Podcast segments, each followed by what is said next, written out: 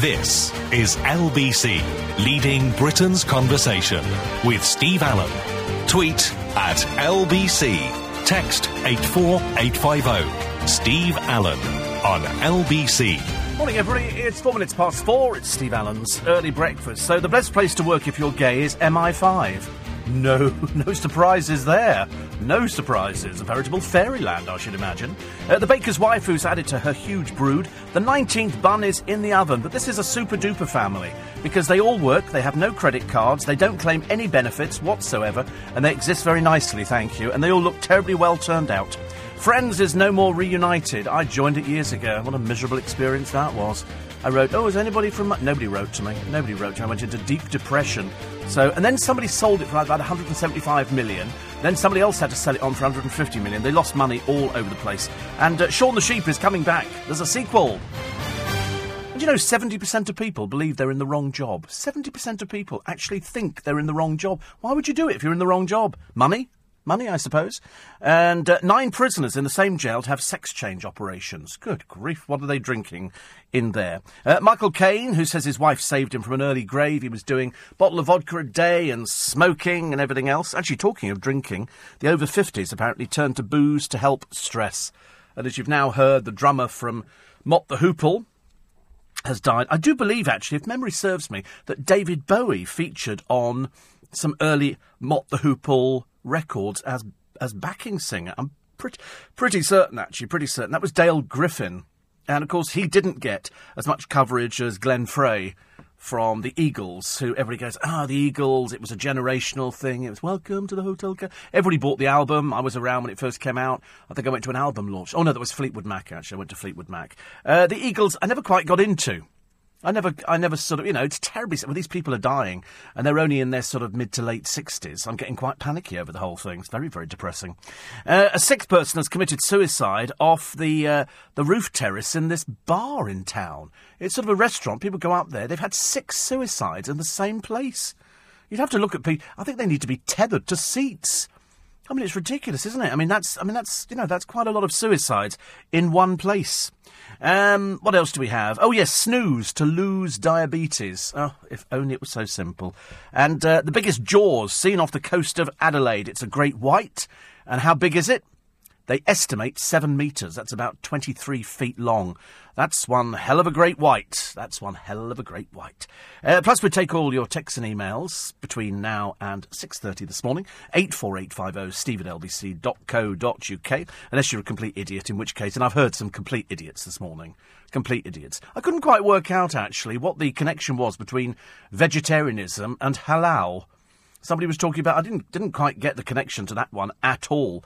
But uh, this was all over some advert. I haven't followed the story. I'm not really that interested. I thought it was. I thought it was funny.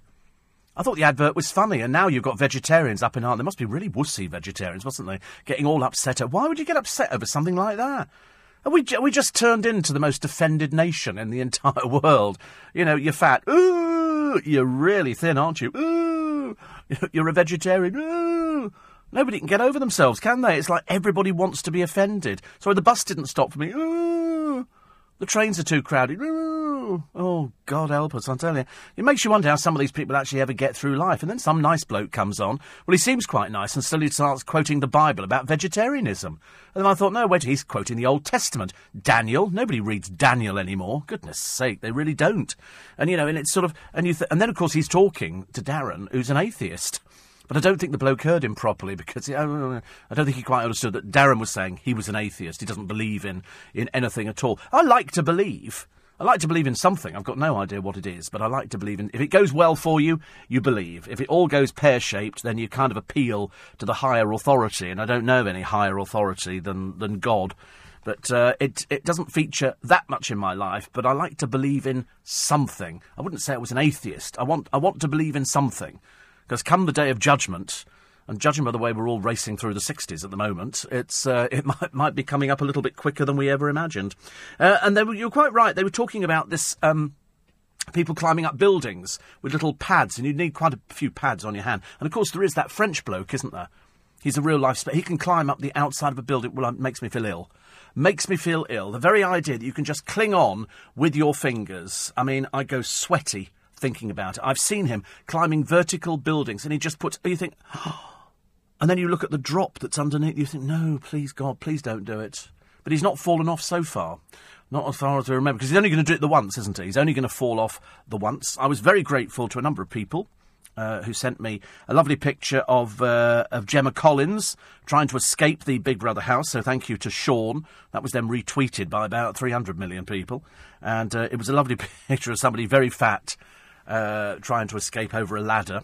Um, David Gest is not guesting anymore in the Big Brother house. He's sort of left. Apparently, they think tonsillitis. But uh, as I say, God we got rid of him. Uh, then you've got Stephanie Davis, who turns out to be a nasty little piece of work. And in fact, quite a few of them are quite nasty in there. But that's the whole idea of the Big Brother house. You're supposed to watch it, and you're supposed to go, oh, aren't these people vile? And, uh, and, and that's what gets the audience. Because the more vile they are, the more you watch the television. There's no point in watching the television if it's somebody you like, is it? If you actually like somebody, and so you end up watching to be to be outraged by by the way somebody has become. And so that's what I like actually. I think it's uh, I think it's I think it's brilliant if it, if they get the right combination right. And uh, as we all know, Angie Bowie is mad as the barrel load of proverbial mad things, and uh, the others are just nasty. They've all got issues, haven't they? They've all got issues, which is not uh, which is not the most uh, amazing thing. Apparently, sharks only attack you if you're wet, says Peter. Yes, I mean, well, thankfully, I'm not out there. Thankfully, I'm not out there, or even on a because they they do attack people on boards, don't they?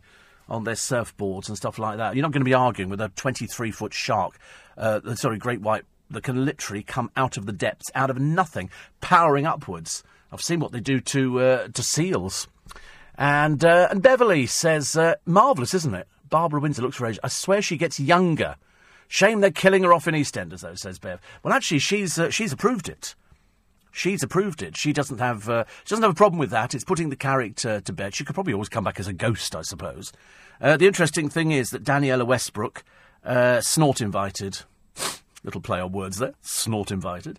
Uh, and are no plans to invite her back either. I wonder why that would be. Hmm, let's have a think. Nope, can't think of any reason why they wouldn't want her back. Uh, lots of, uh, of amazing pictures, says, uh, says Jenny. Reminds me of Peggy Mitchell and it's a it's a it's an, a huge I forget what they call this fish, but it's got its mouth open, and what it does, it just trawls. But it's huge. I mean, it's it's bigger than.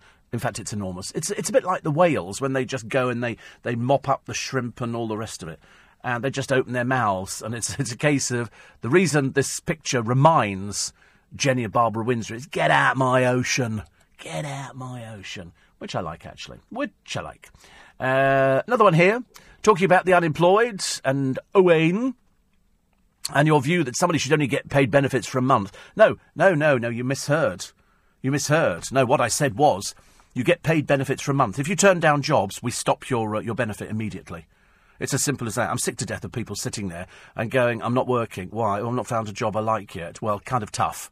Kind of tough. You get off your fat bum and you get out there. So, in other words, if after a month of going for jobs you haven't found anything, we stop the benefits. It's as simple as that. You've got to get people back into the work ethic. There'll be people listening to this programme now people listening to this programme who go, I've got no intention of working. Why should I go and work? I can get as much on benefits. And that's what we've got to get out of the culture of. You've got to get out of the culture of people just sitting there, sponging and doing nothing. They turn up on the Jeremy Kyle show with amazing regularity. We sit there and look at these people who proudly tell you they haven't got a job, and then he shouts at them and berates them, like I said yesterday. And but it, but it's it's all the time, isn't it? You know, people who don't have jobs now. I, I think White D spent most of her life on benefits. Luckily, she's come off them now because apparently she's a personality yeah, the personality of a tree, I think. Certainly not anything very interesting at all. And that's a career that's going nowhere, contrary to what her agent might be telling you. Really, it's no career. She just turns up. The other day, she had to turn up. The only job she could get was turning up dressed as a fly. I thought that was terribly embarrassing. How the mighty have fallen, I think. How the mighty have fallen. And, um, and what else was there? Because it's all the people. In fact, we're even running an advert on LBC about people who appear on reality shows. You know, people who are famous for being famous. And that's what it's about nowadays. So when you sort of see them in the Big Brother house, they have no discernible talent, unless they're an actor or a singer or a dancer, excuse me. But if there's somebody just like Gemma Collins, she doesn't have any talent at all. Just a big fat blob who looks like a, a you know a drag queen from Blackpool, where they're all fairly big, I suspect. Um, uh, David Bowie wrote All the Young Dudes, says Darren. He also featured on it. I'm sure he featured on backing vocals. I'm 99, I'm never, never wrong, as you know, and I'm 99% certain that he featured on backing vocals of, uh, of Mott the Hoople. Uh, apparently, Angie's completely lost in Big Brother. Well, she was lost out in the real world anyway. She was, uh, she was, she was really out on a limb. I'm afraid. You know, it's only when you see these people sitting in there and you realise that their lives are more shallow than you could ever imagine. They don't have, uh, you know, proper lives. They live in some sort of fantasy world, and I can't quite work out, you know, why they are there. And then I, I didn't like, I didn't understand, you know, why Friends Reunited uh, collapsed because I thought it was really popular with 10 million people that went on it when it first came out. I did join. I did join, but it didn't actually amount to anything, so I kind of left it, and I didn't. Uh, I didn't bother after that. And then the person who bought it sold it, I think, for 175 million pounds, and then it all it just started going belly up, and so they offloaded it. I think losing 150 million pounds. So obviously, as with all these things, the first person who invents something gets the money. It's like pyramid selling.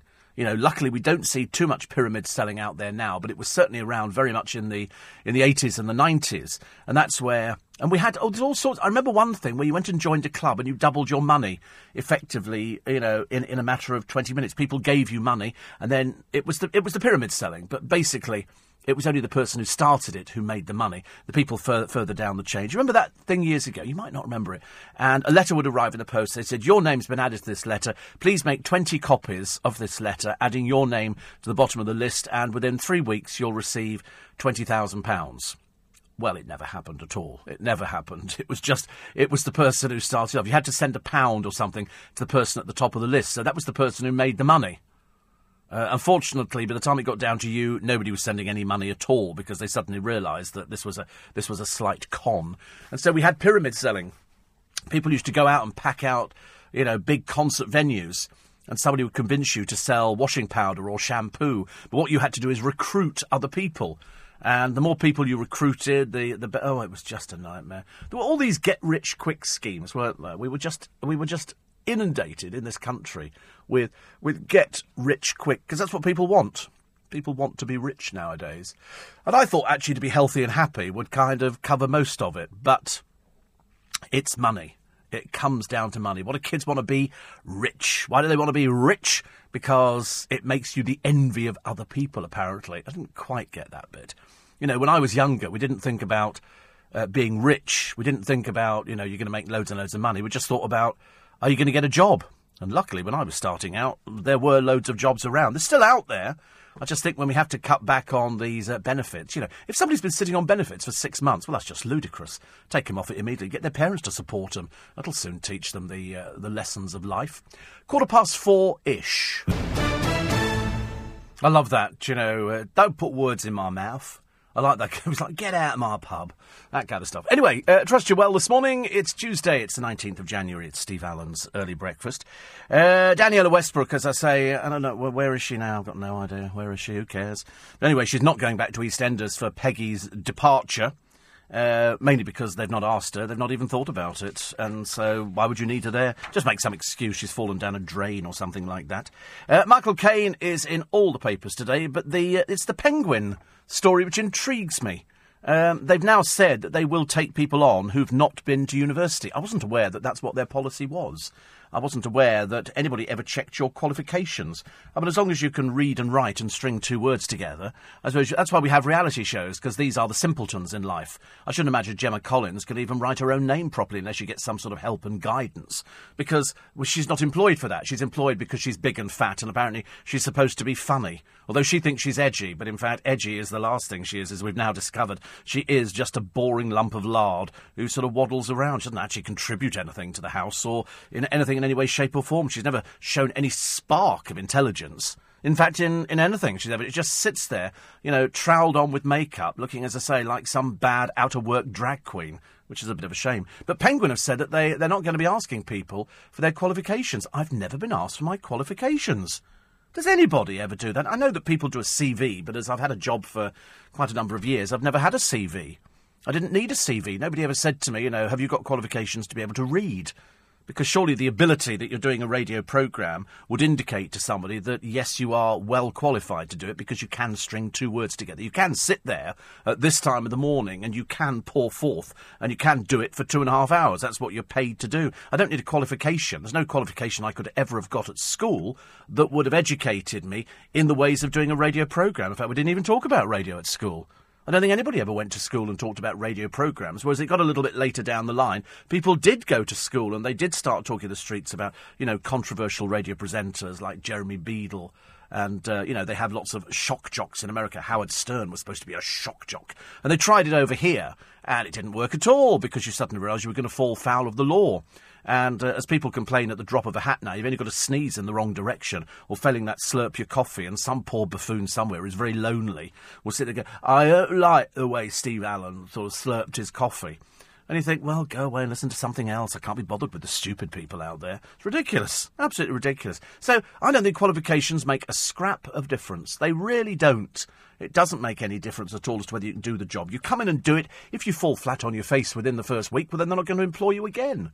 That's that's the good thing about the job. It does nobody ever, you know, when when you come in, they don't ask. In jobs now, they shouldn't. You know, do you have qualifications? Sorry, gay or straight?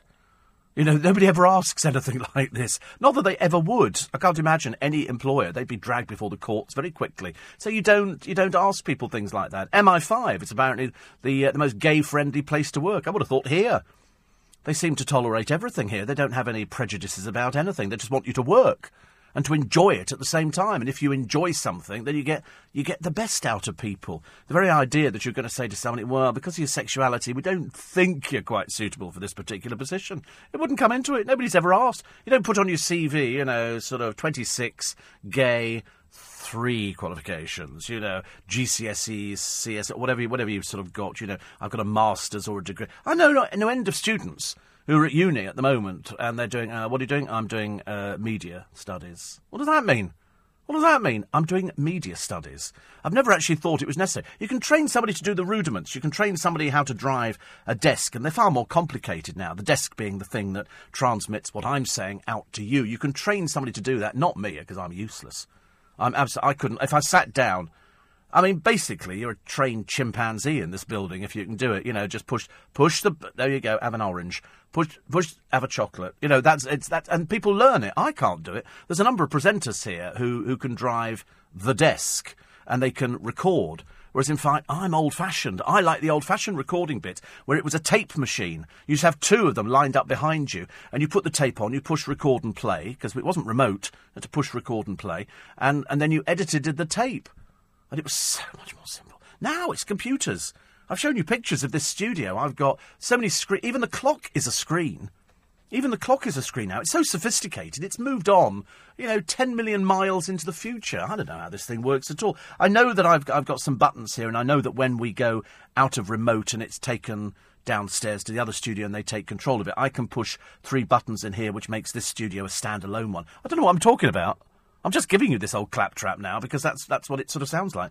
And I'm filling a two and a half hour programme. And it's got lots of faders, and one says TBU1, TBU2, silence. There's actually a fader for silence. Uh, then there's studio laptop, studio PC audio, and studio mic 1. And then it's got various other little. I don't know what they do. I have no idea. Not a clue. And this is one of the smaller desks. In fact, this is what they call the little sort of pop-in desk. You ask anybody from the engineering department, they've got desks the size. Whoa! How do they work? And different. I've got no idea. There's all sorts of things built into the computers, like Burley and mixing, and and and I don't even know what they are. And then I've got a whole series of buttons on a panel. It's all very pretty and it looks lovely. When you show it to people, they go, "Wow, that's good." Do, do you know how to operate it? I go, "No, not a clue." Not a clue. Totally useless in that department. I remember once trying to sort of think, could I do my programme and remember how to sort of drive the desk at the same time? I'm in total admiration. Nick Abbott can do it. I can't do it. I don't. Nick Ferrari doesn't do it. O'Brien doesn't do it. Um, Petrie doesn't do it. I don't do it. Uh, Darren Adam can do it, but doesn't do it all the time. Does he do it all the time, Darren? Is it? Yeah, they, they, they, sort of pick. It depends what they're sort of feeling like. Do you want to do it today? No, I'll do it today. You know, that's kind of thing. But uh, but you don't need qualifications to come and work in this business. I don't think you need qualifications anywhere. When I worked in a shop, nobody ever said to me, Uh, so can we see your CV? I just happened to be 15 years old, was looking for a job, and they trained you as a salesman. Nobody trained me as a presenter. You just kind of fall into it. It sounds a bit, a bit lackadaisical, doesn't it? Really, you just fall, sort of fall into it. Do you have the gift of communicating to people? Yes. Do you have the ability to make people listen to a program? Obviously. You know, do you have the ability to be entertaining? Well, some of the time. You know, can people have a laugh listening to the program? Yes. Well, sometimes people get a bit upset hearing something on the program? Yes. Otherwise, it would be a bit, a bit beige, and we don't want to be beige. We want to be all different colours. We want to be all things to all people. I couldn't care less who's listening to the program. I've met loads of you, loads of you over the years, but it doesn't make any difference to me whether you're nine years old or ninety years old. I don't know that. If somebody sends me in a text, and until they actually put at the end, "Oh, by the way, I'm forty-seven or I'm ninety, I don't know. I've got no idea. We, radio doesn't discriminate. It's television audiences that discriminate when you look at them. And I've seen some television audiences this week. What's back on the television? Having having suffered the rigours of darts. God, blimey, honestly. Isn't that the most tedious thing? No, I found something more tedious. Bowls. Bowls. They pack the stands out for bowls. And there they all are, in their whites, and. Oh, you love. Oh, tell me you don't. Tell me you're just winding me up. You can't like. It's it's it's mind numbingly boring. It's just it's not brilliant. It's a piece of grass and it's people who wear white. Why do they wear white? What difference does it make? Why can't we have multicoloured with war paint? Make it more entertaining. But I'll tell you, they were packing. Well, unlike the darts crowd who sit there off their trolleys. And you want another lager? Hey, Kylie, get us another lager. And there's somebody up to the hockey, and then you and you throw. That's the most boring thing I've ever seen in my life. Even slalom's more entertaining than that. I mean, golf is pretty tedious, so the ball's gone up in the air. Where? Where? Where is the ball? Who knows? Who cares?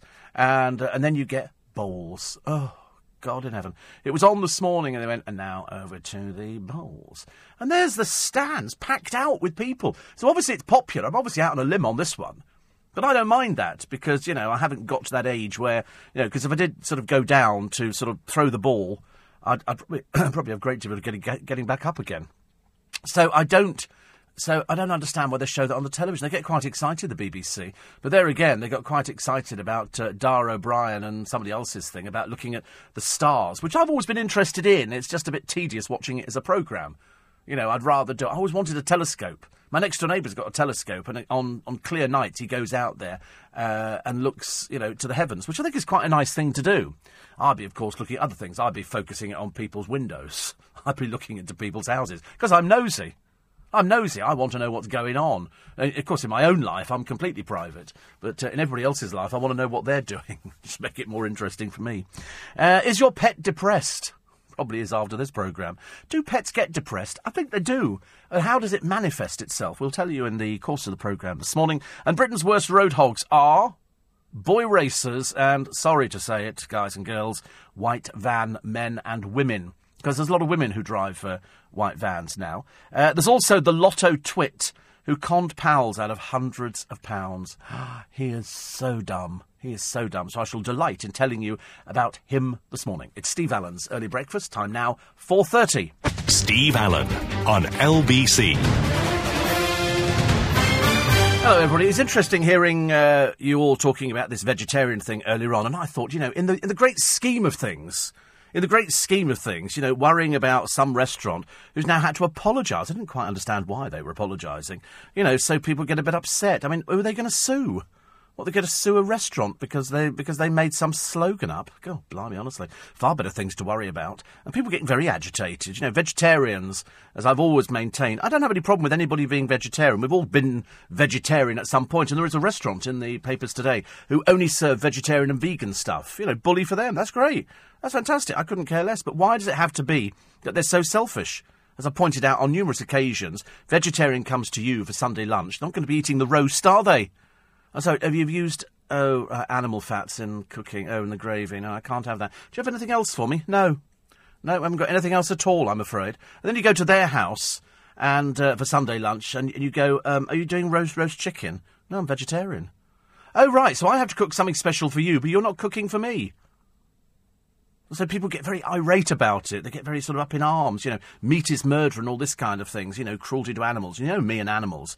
You know, I'm sort of big defender of animals' rights and that kind of thing. But I mean, I could probably survive being a vegetarian. I don't eat that much meat. I eat a, you know, an average amount, I suppose. But I was more upset by a programme that turned up on one of the channels yesterday, and I'm watching it this morning, and it started off with a perfectly ordinary woman. She looked perfectly ordinary to me for sort of, you know, an American. She's got glasses, hair tied back, and she lives in some hick village, stroke town, stroke township, or whatever it happened to be. And then halfway through, you suddenly realise, wait a minute, she's a member of the Ku Klux Klan. And uh, she was sewing her own outfits. And uh, the, the, the, the Ku Klux Klan number, you know, quite a small amount, and it was it was all very bizarre because what they were doing, they were showing people's prejudices, and in the Ku Klux Klan, of course, their big prejudice was black people. They didn't like black people, so she would go out at night with this Neanderthal buffoon, and I'll tell you why in a moment. He was the Neanderthal buffoon, um, and they would throw three thousand leaflets onto people's lawns, even in black areas, saying, you know, Obama's there, it's just a joke, it's to keep the blacks down, and all. And so this went on. And I'm sitting there thinking, good God in heaven, this is unbelievable. And then it sort of cut to a march. I'll come back to the Neanderthal buffoon in a moment. But it, cut to a march. You remember that church where they were praying and this, uh, this bloke went in there and killed people? And so they had a, a black march. And a white woman wanted to join the march with her two mixed race children. And she was thrown off it by this, this buffoon of a woman who quite clearly either had drug issues or something like that. No, you're not coming on the march. But I've got, you know, I'm supporting you. I've got, you know, two mixed race children. No, you're not allowed to go on it. So, of course, she was really upset about it. Anyway, you go back to the uh, the woman in the Ku Klux Klan who introduces you to the, the Grand Master. He looked like he was on his last legs. Be surprised if he's still living, poor soul which, uh, you know, wouldn't be such a bad thing. But the Neanderthal who's with this woman said, you know, her and her family really helped me out. They put food, you know, when I lost my job and this and that. And he also dressed up as a Ku Klux Klan member. But then he came up with this amazing thing about the Holocaust. And he said, I mean, it was just so stupid. It was so dumb. He said, of course, he said, uh, in Auschwitz, he said, people got the wrong idea. So the reporter said, what, what do you mean the wrong idea? He said, they had a library in there, and a cinema, and a swimming pool. So he said, uh, what, what, what are you deducing from this? He said, it wasn't an extermination camp. They were making things for the war effort. What? And seriously. And so the reporter said to him, Where did you hear this from? He said, It's common knowledge, everybody knows. He said, It was an extermination camp. Everybody knows that. This bloke turned out to be an apologist for it and said, no, it wouldn't be. They just had a swimming pool. Oh, so, so the pictures of emaciated people or dead bodies were just kind of made up, was it? You just couldn't understand the mentality of somebody like that. You couldn't, you couldn't even argue it with him because he'd been kind of brainwashed. I suppose you could then understand the radicalisation of certain people who want to believe all sorts of things. And so you looked at this bloke spouting this, this, this rubbish I mean, I've never, never heard anybody so stupid. Actually, it's a lie. I have heard lots of people who are very, very stupid. And, and they put it on the television. And, and I was sitting there, jaw on the floor, thinking that, you know, these people can't really exist, can they? And then I realised we had this vile family in America, didn't we? Who was sort of going out there and every. Um, every time another soldier was killed, they went out and picketed the funeral and shouted, Good, he's going straight to hell, and all that kind of stuff. And so it sort of went on. And, and I remember thinking then, these people, they're just, they've got screws loose, haven't they? They've got, they should all be bundled into a giant net, taken out over the ocean, and then you just open the net up and they fall into it. Because these people are vile, but apparently they, they wanted to burn the American flag on this programme. And the police tried to intervene. In the end, they took it back and said, It's a free country. And that's what the argument is. Because it's, it's freedom of speech, they can literally say whatever they want. It didn't make any sense at all to me. Quite, quite disturbingly worried. I was by the end of it, so I, I quickly flipped over to find something more interesting and didn't actually get anything at all. Apart from, uh, apart from the Eagles, and they've now done a list of their uh, biggest hits. Uh, Glenn Frey has died, as you know. I think actually it, the the album Fry, the album that changed the Eagles uh, was one of these nights. That was the album that changed everything in around about 1974, 75 or something. That was the one that changed it because it was the first LP that they had, which got to number one. And I think it was on the, the Billboard chart at number one. And the singles were all over the radio. Lying Eyes was written by uh, Glenn Frey and Don Henley. uh, one night when they saw a couple, so the story goes, uh, talking and imagined they were in the middle of a secret affair. And so that hit number two. It seemed that the band uh, couldn't get any more popular, but then it went on to all the other things. Uh, the first two Eagles al- albums produced by Glyn Johns, but he saw them as a country rock act. Remember when country rock was in? And uh, and then they had it was just hit after hit. Take it to the limit. I thought was uh, was a brilliant song. The Last Resort, I think, may have been merely the B side to Life in the Past in the fast lane, but I think Don Henley always claimed the epic is one of his best works. Don Henley, I'm sure, had a record out called Dirty Laundry. I'm pretty certain he did because I've got I downloaded Dirty Laundry because I thought it was so brilliant. Uh, Take it easy uh, about their third most popular. Desperado was number two. What do you think the Eagles? The most popular song? It's got to be Hotel California. Hotel California. I mean, there's not many pop songs which have had their lyrics analysed quite like Hotel ever since it came out nearly 40 years ago. Nearly 40 years ago. And it's got, uh, you know, every line. Is the Steely Knives line a dig at Steely Dan? What exactly is colitis? You know, doesn't Don Henley know that wine isn't technically a spirit? And so it goes on. People analyse it like they used to analyse the Beatles lyrics. And I did. I only knew about the. They weren't my favourite band at all. They really, I played Hotel California and Desperado because you know I worked for a, a, music station at one point, and lots of the guys there liked that, and my friend Ian would like things like that, and my friend Rich also likes that kind of stuff. I was I was more the other side. They were doing sort of soft rock and country rock and whatever sort of rock they wanted to call it, and I was doing the Tamla Motown and the soul stuff. And, uh, and was enjoying that. So everybody, you know, each to their own. You just don't like to read about people dying. I did predict this weekend. We have actually got a bet on the three three people in our um, in our list of those people who we think might be getting near the end, and I don't, I don't want to mention it to you because I feel a bit guilty about it. I feel quite awful because the the names we were we were doing it a short while ago, and uh, one of our uh, one of our reporters outside uh, was sort of he, he sort of he said, "How are you feeling, Steve?" I was a little bit hurt by that, a little bit hurt by that. But uh, I said, no, I'm feeling fine, thank you very much indeed. And he said, I, I, I, sent you a text the other day after we were reading all about all the uh, all about the, the, people who had sort of uh, passed on and uh, the people who you thought might pass on, and he put my name on the list. I was slightly depressed, as you can as you could well imagine. But uh, no, so far we're still sort of clinging on in there. Well, I think we're still clinging on in there. I wouldn't like to guarantee it. Um, I'm working a 12 hour shift, says Junior in my lab. I was flagging but I've only got four hours left. That's the worst thing, isn't it? When you get to start, you, you start flagging. A 12 hour shift is quite a lot, actually. Uh, David Bowie wrote, produced, played guitar, and clapped on All the Young Dudes. My favourite Mott the Hoople was Roll Away the Stone. Didn't they do, did Mott the Hoople do All the Way to Memphis? Which I thought had a great guitar, uh, sorry, a great piano riff in it. I'm only saying that because I can't remember actually, because I used to play B sides in the early uh, in the early days. And um, another one here quickly. Let me just sort of find some more here.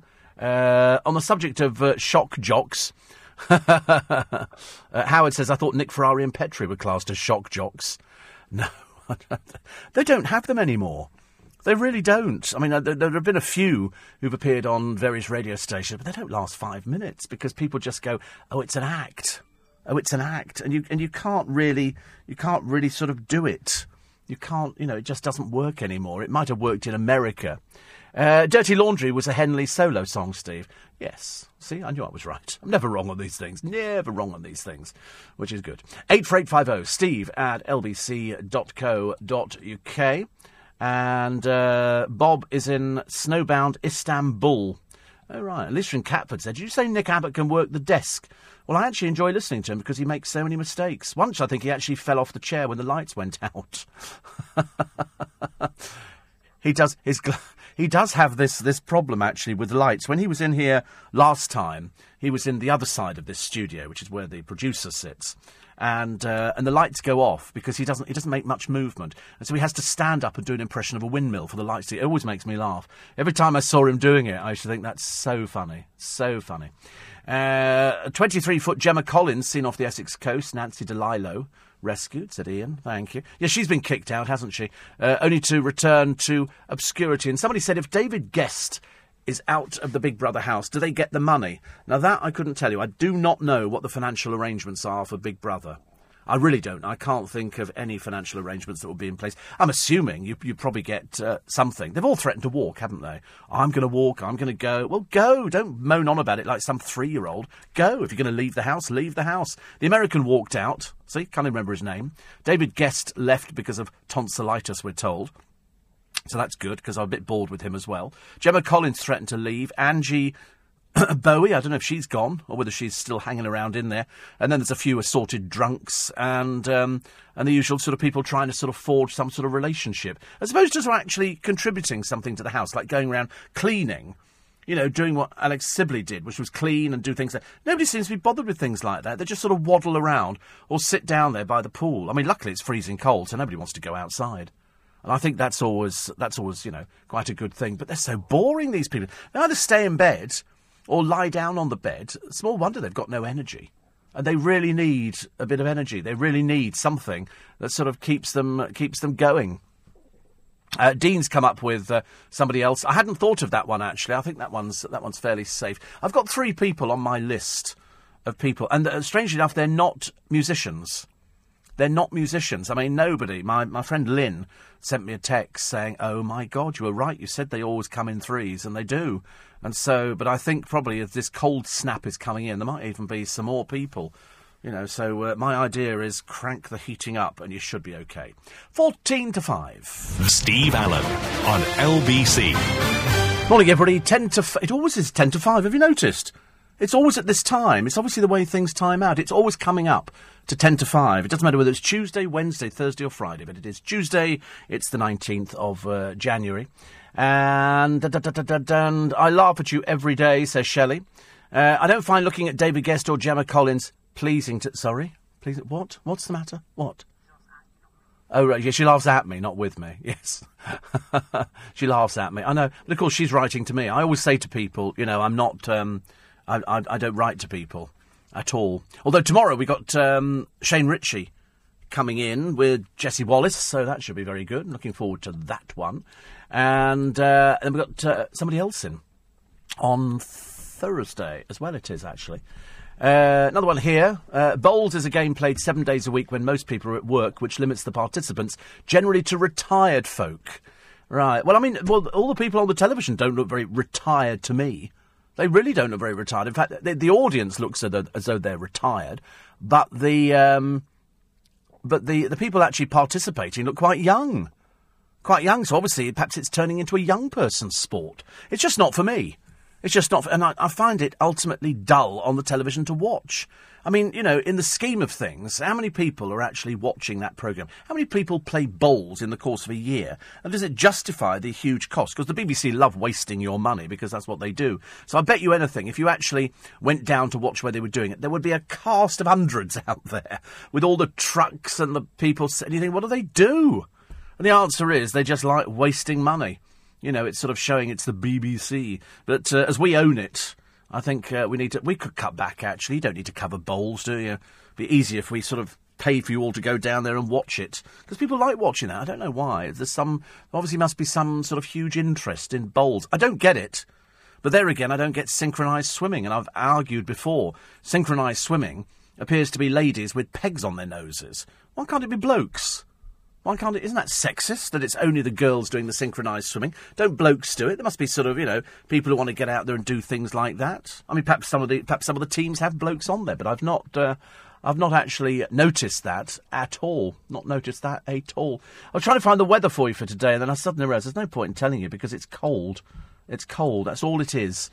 Cold, dry, widespread sharp frost at first out there, and then a few patches of cloud across the region.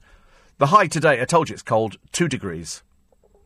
2 degrees. And uh, tonight, dry with light winds, clear skies, uh, widespread sharp frost developing overnight. Uh, it's going to be down to minus 1, not the minus 10 that we were promised. So here it is for the week ahead. Enjoy. Dry and generally sunny after a frosty start with early freezing fog patches gradually clearing through the day. Highest temperature along the Hampshire coast uh, which will be about six degrees. The outlook Thursday through Saturday. Thursday, frosty start, dry and bright. Friday, slight frost initially, then cloud and rain spreading east. And Saturday, mainly dry with sunny spells. Uh, cold Thursday, then becoming milder through Friday. So It's not very exciting, is it? Really? I wish I could offer you some sort of crumb of comfort and say, well, at least we were going to have some uh, some snow, but you're not going to have any snow at all. But we haven't found anybody. We haven't found anybody who plays bowls yet. Obviously, too embarrassed to tell me. I should imagine. Oh, apparently it's a gentle exercise, Steve. Wonderful fun, highly competitive, and teams uh, look smart. Yeah, but they all uh, they do. Kate reckons that uh, there are people playing good bowls well into their nineties and enjoying a great social life. Well, yes. I can imagine it must be. But they don't really say a lot to each other, do they? The crowd don't say a lot, and they, they, obviously watch with great interest. There's obviously some technique to it. A bit like, I mean, they don't put croquet on the television, do they? And I'm sure that's played by far more people. Far more people. Uh, Celebrity Big Brother do get paid apparently. David got six thousand pounds. No, he got a bit more than six thousand. But they've not. They don't justify their money in the Big Brother house. You know when they say, "Oh, they're going to give so and so two hundred thousand pounds," and you know, I mean, I'm not even sure. Is Daniella Westbrook still in there? Or have, or have we kicked her out? I mean, have we got bored with her? Because frankly, she doesn't seem to have featured at all. And you've suddenly realised that there is nothing to talk about. What's she got to talk about? The day I co- took cocaine. The day I did. We're not interested. I'm really not interested. I'm really not. Nasty Nick Bateman has uh, had his divorced divorce finalised, and so that's gone. There's a programme you're going to love this evening on the television, The Jihadis Next Door. It's uh, some bloke, he's on the front of one of the papers today. He's a hate preacher. He screams abuse about Britain. He's living on state handouts because apparently he's too sick to work. He's got chronic fatigue syndrome. Doesn't stop him going out there shouting. You see, now that I would take benefits away from immediately. You've got chronic fatigue syndrome. That's not my problem. Why should we pay you to sit at home and go out ranting? He appears to be sort of quite able to go out and shout and scream and do everything else. So he can't be that fatigued, can he? But uh, you'll see him. It's on Channel 4 at uh, 8 pm this evening. You see, that's uh, I would stop the benefits immediately. If he hates the West so much, take away the benefits. Go, you go, you go fund yourself. Do whatever you want to do. I couldn't care less. Cross the line though, and uh, and we'll we'll take issue with you. Uh, so David taken off the guest list. Uh, Geordie Shore's Scotty T has dumped his girlfriend on air and declared his love for Megan McKenna, who's a vile piece of work. I didn't realise just how revolting.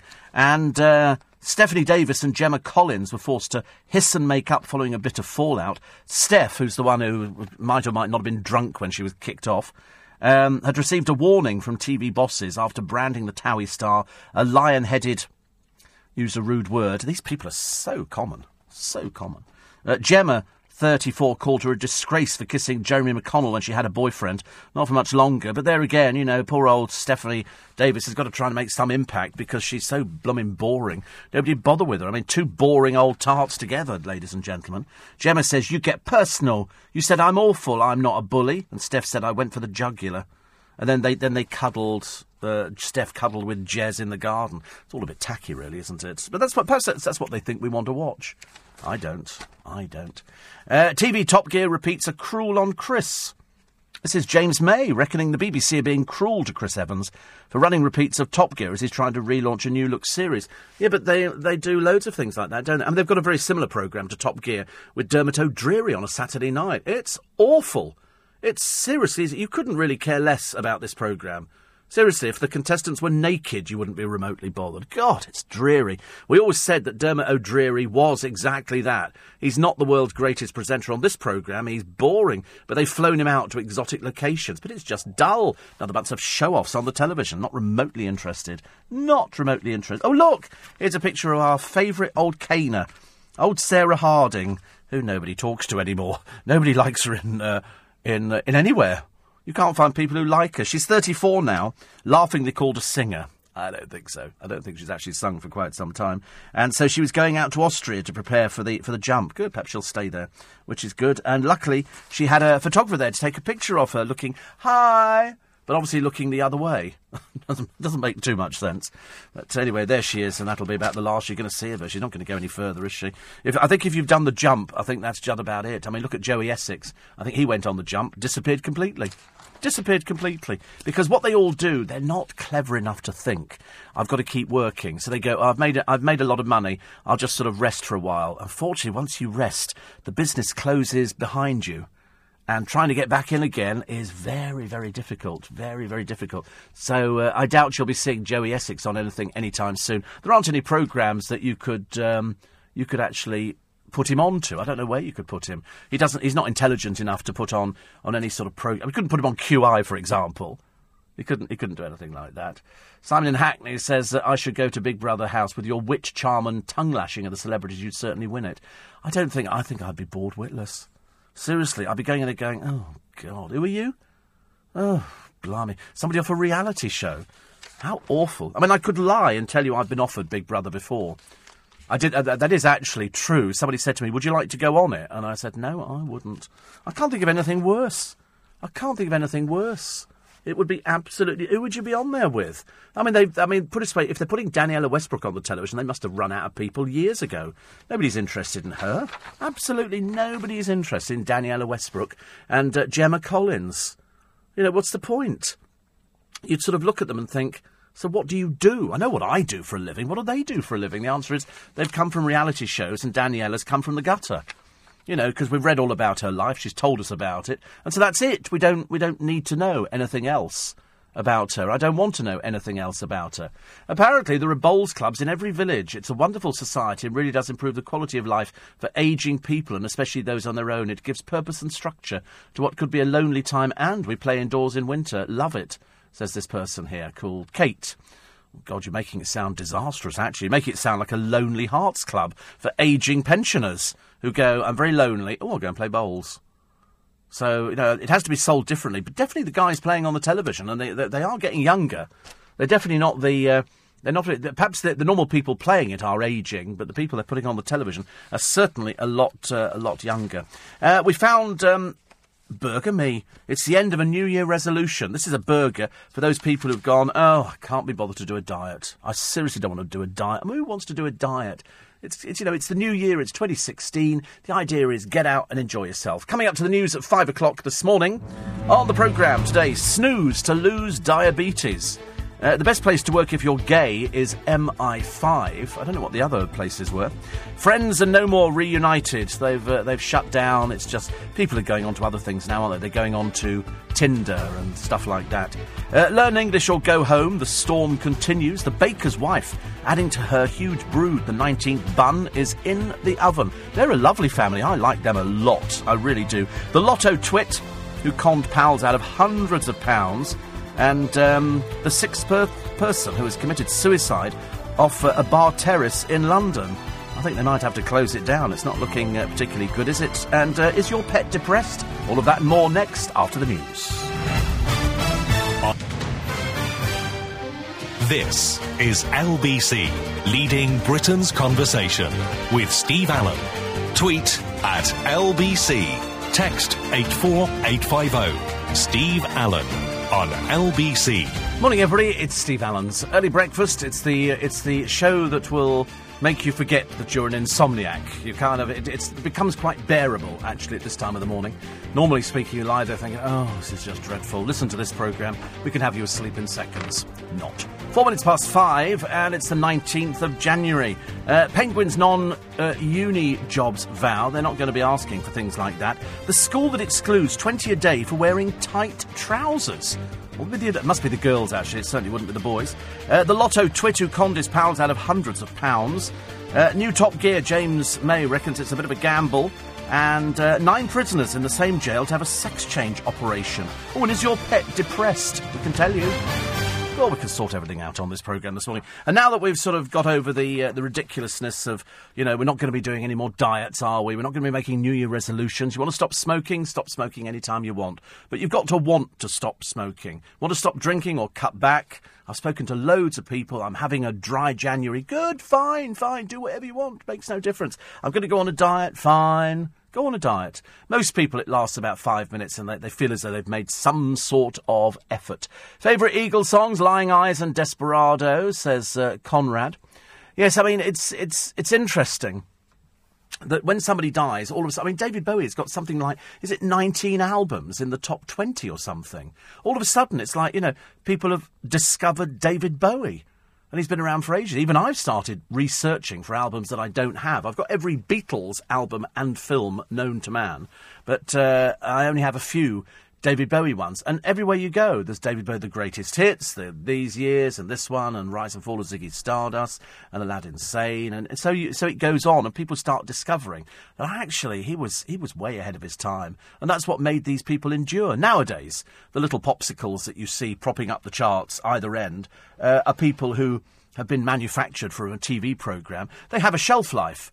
They're certainly never going to be around in 20 years' time, are they? 20 or 30 years' time. The Eagles, 40 years on, 40 years on, you, know, with a huge back catalogue and still probably making an awful lot of money, an awful lot of money uh, out of it. And who can begrudge them that? They had to work for it. Beach Boys as well, huge back catalogue. Elton John, huge back catalogue. Rolling Stones, huge back catalogue. Paul McCartney, huge back catalogue. Everybody's got their back catalogue. It's how they make their money. Even George Michael, to a certain extent, has got a back catalogue where, you know, if something happened to George Michael, people would start taking interest in his music. And that's, that's how these groups survive. They make their money.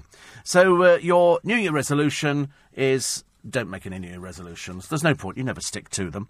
And a monster anti resolution burger has been dubbed the perfect antidote to New Year diets. A chef has created a nine ounce triple burger stack, and mountains of cheese. It's also got lashings. Sorry, my, sorry, my, my mouth watered then. It wasn't intentional because I don't like the sound of it at all. Uh, it's got lashings of barbecue pulled pork. What in God's name is pulled pork? Four pieces of crispy bacon, lettuce, and no less than three types of homemade sauce. Customers at the uh, Burger Bar, almost famous, demanded a return of the triple threat mega meal after it was a big hit last year and so people people go and buy it. Other big treats including waffle fries with popping candy and a cheeseburger served with a poached egg. whoopie doo. cheeseburger served with an egg. Oh God, probably in Liverpool that's a bit racy pacey, isn't it? We're a bit naff and past that one. Cheerio cereal and a pop tart. Apparently, behind closed doors, we've been focusing on exciting specials coming out on a monthly basis. Lord, honestly. Don't tell any of the top chefs. What have they done? They put an egg on a cheeseburger. No kidding. but I've looked at this at this burger and uh, it's lovely, but I don't know how you're ever going to eat it. It's it's too big.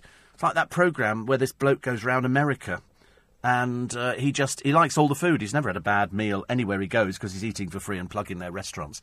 And they do this pulled pork, and then they they marinate it, and you go, oh, this is delicious. And it's just a free plug. It's a bit of a naff program. I want them to go in there and go, this is absolute rubbish, absolute rubbish. You're passing this off, are you? As what?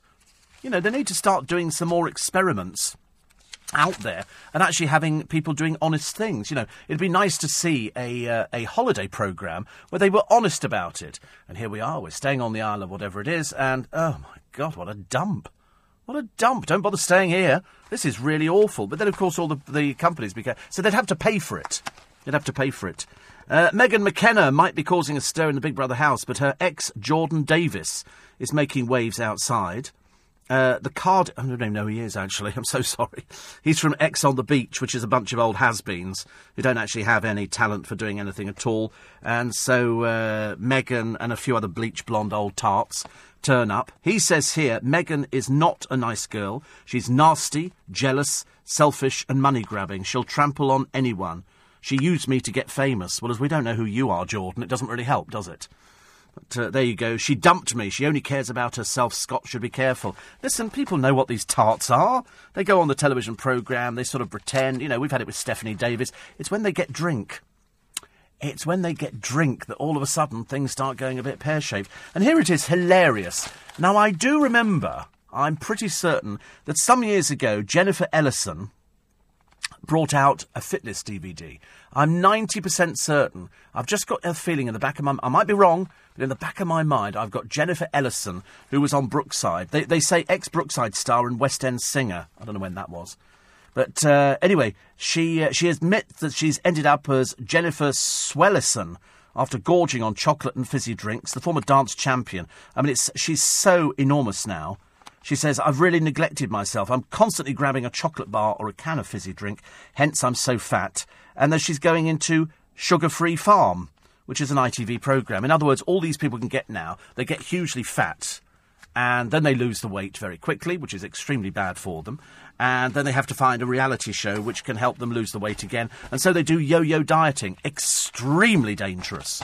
Extremely bad for you. Yo-yo dieting. So one minute your stomach's, you know, expanded, the next minute it's been shrunk down again, then it expands, then it shrinks down again. Really dangerous. Really dangerous. And these people are going to give themselves such huge problems in the future. If she thinks she's got problems now because she's got fat, you wait till a few years down the line. We're going to be seeing all sorts of things. All these people who've done these celebrity workouts and diets and exercising. As I said, I've, I've made a prediction. Lauren Goodger will be as big as a whale by the end of this year. There's no way, unless she's going to really starve herself for the whole thing. You know, she's come up with all the claptrap. You know, oh, you know, you have to do this and you have to do that. And you think, you don't know what you're talking about, love. You've really got no idea. You're just somebody who's so desperate. The only thing that you can manage now is one of these celebrity DVDs. And people go out and buy them. I don't know why people go and buy them. I don't quite understand it. Because it just doesn't. Um, it just doesn't work for them. Look at Jennifer Ellison, fat as a brick house she is now. You know, Gemma Collins. Oh, I've lost weight. No, you haven't. No, you haven't. You're just kidding yourself into thinking that you've lost weight. And so that's what it is now. It's it's called fooling people. And so if you really want to buy into it, she did bring out a fitness DVD, says uh, Carla. I thought she did. I've just got a, in my mind a picture of her. She was again. They sort of put a picture of fat, bloated Jennifer Ellison, and then thin, skinny, a bit like the um, the Lauren Goodger and all the other ones who brought them out. There was even a Coleen Nolan one, laughingly, laughingly. And um, somebody says, "Do you sit looking lovingly at your row of shelves filled with vinyl and plastic discs?" Come and join our bowls club, says Kate. I don't sit there looking lovingly at rows of shelves. Certainly not. Honestly, I've got a life. I've definitely got a life. Uh, my New Year resolution was to eliminate or at least significantly reduce white sugar from my diet. So far, so good. Yeah, I mean, I don't. Um, I've been drinking tea and coffee without any sugar in. I can have cereal without any sugar in. I've, in fact, I don't even possess any sugar. I know there is obviously sugar in certain foods that you eat, but I, I don't actually possess any external sugar. I just bumped into Chris who's going to be doing the travel for us very shortly. And as I walked past him, I opened the door to the studio and he was just walking past. And he said, I think I've seen a ghost. I said, No, it's me. I've just walked out the studio door, swirled in mist and everything else. And. Um, and he's sort of, and I'm not sure whether he has seen a ghost or what. It's, it's probably he's probably seen his reflection in a glass door somewhere. So he's he's he's, prone for these kind of things. So we'll just have to wait and see. I love it. I love it. Uh, eight four eight five zero. Steve at lbc.co.uk. My aunt plays bowls and says the average age is 70. There's an unwritten rule that if a player bends down to pick up a bowl, there's always somebody standing next to you to help them stand up straight. Personally, Steve, I find the whole game tedious. What's the point of it? I don't know, actually. I don't know. I've got no idea what what the. I mean, I suppose it's some sort of exercise, isn't it? Would it be some sort of? Would it be seen as some sort of exercise? I don't. I don't know. I, I really can't can't get round to it at all. Actually, Sally says I lived in South Africa for thirty years. Uh, I'm a runner, but got the bowls bug there. Played all year round due to the weather, so always hot and a bar at every club. When you get into it, it's great. Can't play over here. Far too cold outside and too dull inside. Not the same atmosphere. Oh, I can imagine playing in South Africa would be. Uh, vastly preferential to playing over here. And also, you couldn't play at the moment outside, could you? Because there'd be a frost on the on the green, and so you couldn't do it. I'm sure people love it. I don't, you know, people obviously like playing tennis and badminton and real tennis and synchronized swimming and diving and just, just swimming anyway. Swimming's very good for you. But uh, the average age is 70, but not on the television. The people who are playing it are young. So perhaps there's a new influx of people who are playing bowls who they're actually trying to get, you know, you know, into the sport so it encourages other young people. That, that would be a good thing, wouldn't it? I would, I would have thought, actually. Uh, 84850 steve at lbc.co.uk. And uh, what else have we got? Oh, somebody else talking about uh, Jennifer Ellison. Yes, she definitely brought out a fitness DVD, which is uh, which is good, you know. But of course, now it's not work because she's put the weight on. Uh, Kathy said, sad about Glenn Frey. Only saw them 18 months ago at the O2. They were brilliant. Now, never be able to see them again. Well, you will, just be without them. It's like going to see the Bee Gees. You've only got one left. There's only one of them left, isn't there? And that's uh, that was a shock. One after the other, the whole family sort of uh, sort of disappeared. That's the terrible thing. That's the aging process, and the older you get, the more you start realizing that the people you know that you've grown up with start start going, and some of them go very young, very very young. Time check for you. It's five fifteen. Nick at 7 this morning. During the past year, Britain's steel industry has shared or outlined plans to cut more than 6,000 jobs. Should the taxpayer prop up the British steel industry? Mayor of London Boris Johnson calls for more firms to hire ex offenders to help cut crime. Would you give a criminal a job? Conservative mayoral candidate Zac Goldsmith unveils his action plan for a greater London to Nick. And as Friends Reunited, one of the first social networking site, closes, we speak to a couple who married 46 years after the first meeting thanks to the website. Nick and the team at 7 after the morning news with Lisa Aziz. Natalie Bennett, leader of the Green Party of England and Wales, will be looking at the papers for today. So, uh, Mary Berry apparently at one time was offered strictly and she said, no, she said, my husband and children would absolutely crucify me. So she's not doing it. Anyway, I've got two left feet. There's no point in doing it, is there? Uh, Rihanna and Leonardo DiCaprio have been caught enjoying a steamy snog. Who has she not snogged? I suppose actually, if you're Rihanna, you better sort of pick somebody who's sort of fairly high up the chain, and Leonardo DiCaprio would be fairly high up the chain. Uh, I've also found you a doll's house. Now, before you start thinking, not a doll's house, Steve, not a doll's house. This is not any old doll's house. This is a doll's house uh, for a collector. Uh, there is a lovely one in Windsor Castle, and I think it was the kids from, from donkeys years ago, and it's enormous. This one is nine feet tall, and it has 29 rooms, and it's got everything. It's got 10,000 finely crafted items, including furniture, mirrors, fireplaces, jewellery. There's plumbing and wiring, and the rooms include a dance hall, a library, and an armoury. In fact, it is fully equipped with everything. It's absolutely beautiful. It really is, because if you're a collector of doll's house furniture, and there are sites where you can buy doll's houses, not the things that your children played with them when they were younger, but these are things which aren't meant to be played with. They're lovingly looked after, everything created in miniature. This one has a has a bit of a steep price tag on it. Whereas normally you could probably, for you know, two hundred and fifty pounds, start your own doll's house and start getting furniture. There's a shop in Epping that sells dolls' houses. It's a charity shop, I think, and they sell the furniture that goes in there as well. But this is obviously super duper. Oh, the, the, oh, the price. Sorry, I do beg your pardon. Six million pounds. So we're not going to be buying this one anytime soon, are we? I think, put it this way, egg on burger comes in a very close first, as opposed to a six million pound doll's house. I mean, it is lovely, and it is obviously for the person who has just about everything. And as usual with these things, it all opens up. It's got a miniature kitchen, everything made to scale, everything absolutely perfect. And I've seen a few of these before, but this this one's quite nice, quite nice. I like the idea of plumbing and wiring. So you could actually use the toilet, I suppose, if you, one was a little bit desperate. It's six million pounds, but it does stand nine feet tall, so it's actually it's as tall as this. Ah, it sounds lovely, doesn't it? Lovely. I think it should go on YouTube. Have somebody opening it up and showing us uh, what it looks like. Diana says, I think Jennifer Ellison was in MasterChef. She certainly loves her food. Oh, good great. Good grief. Of, I mean, she, she absolutely adores her food. And she's an excellent cook, says Diana. And, uh, and Sue in Tunbridge says, so you don't watch Big Brother. Ha ha, what a big fat fibber you are. How would I watch Big Brother? I'm in bed when it's on. I've never seen it. I see the repeats. I've never seen it. I've, I've, I've only ever seen it uh, donkeys years ago, 15, 20 years ago or something like that. But I've, I've got no idea what goes on. No idea, because when, it, when it's running, I'm fast asleep in bed. There you go. And uh, Patrick says, was there any punishment handed out to the policeman and woman, policeman and policewoman who were found sleeping on New Year's Day, or has it just been swept under the carpet? Um, I don't know, actually. They were pictured sleeping in the car, I think with the engine running, because I think they were absolutely exhausted.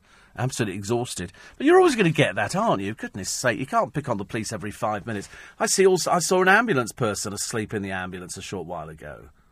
You know, you can't pick on people just for that. I mean, I'm sure that, you know, as their radios bounce into life, they'll be sort of awake and everything else. At the moment, the police police are getting a bit a bit of a rough deal, aren't they? Especially over these uh, allegations from this this as yet unnamed person who we just know as Nick, who makes allegations about uh, people who are dead.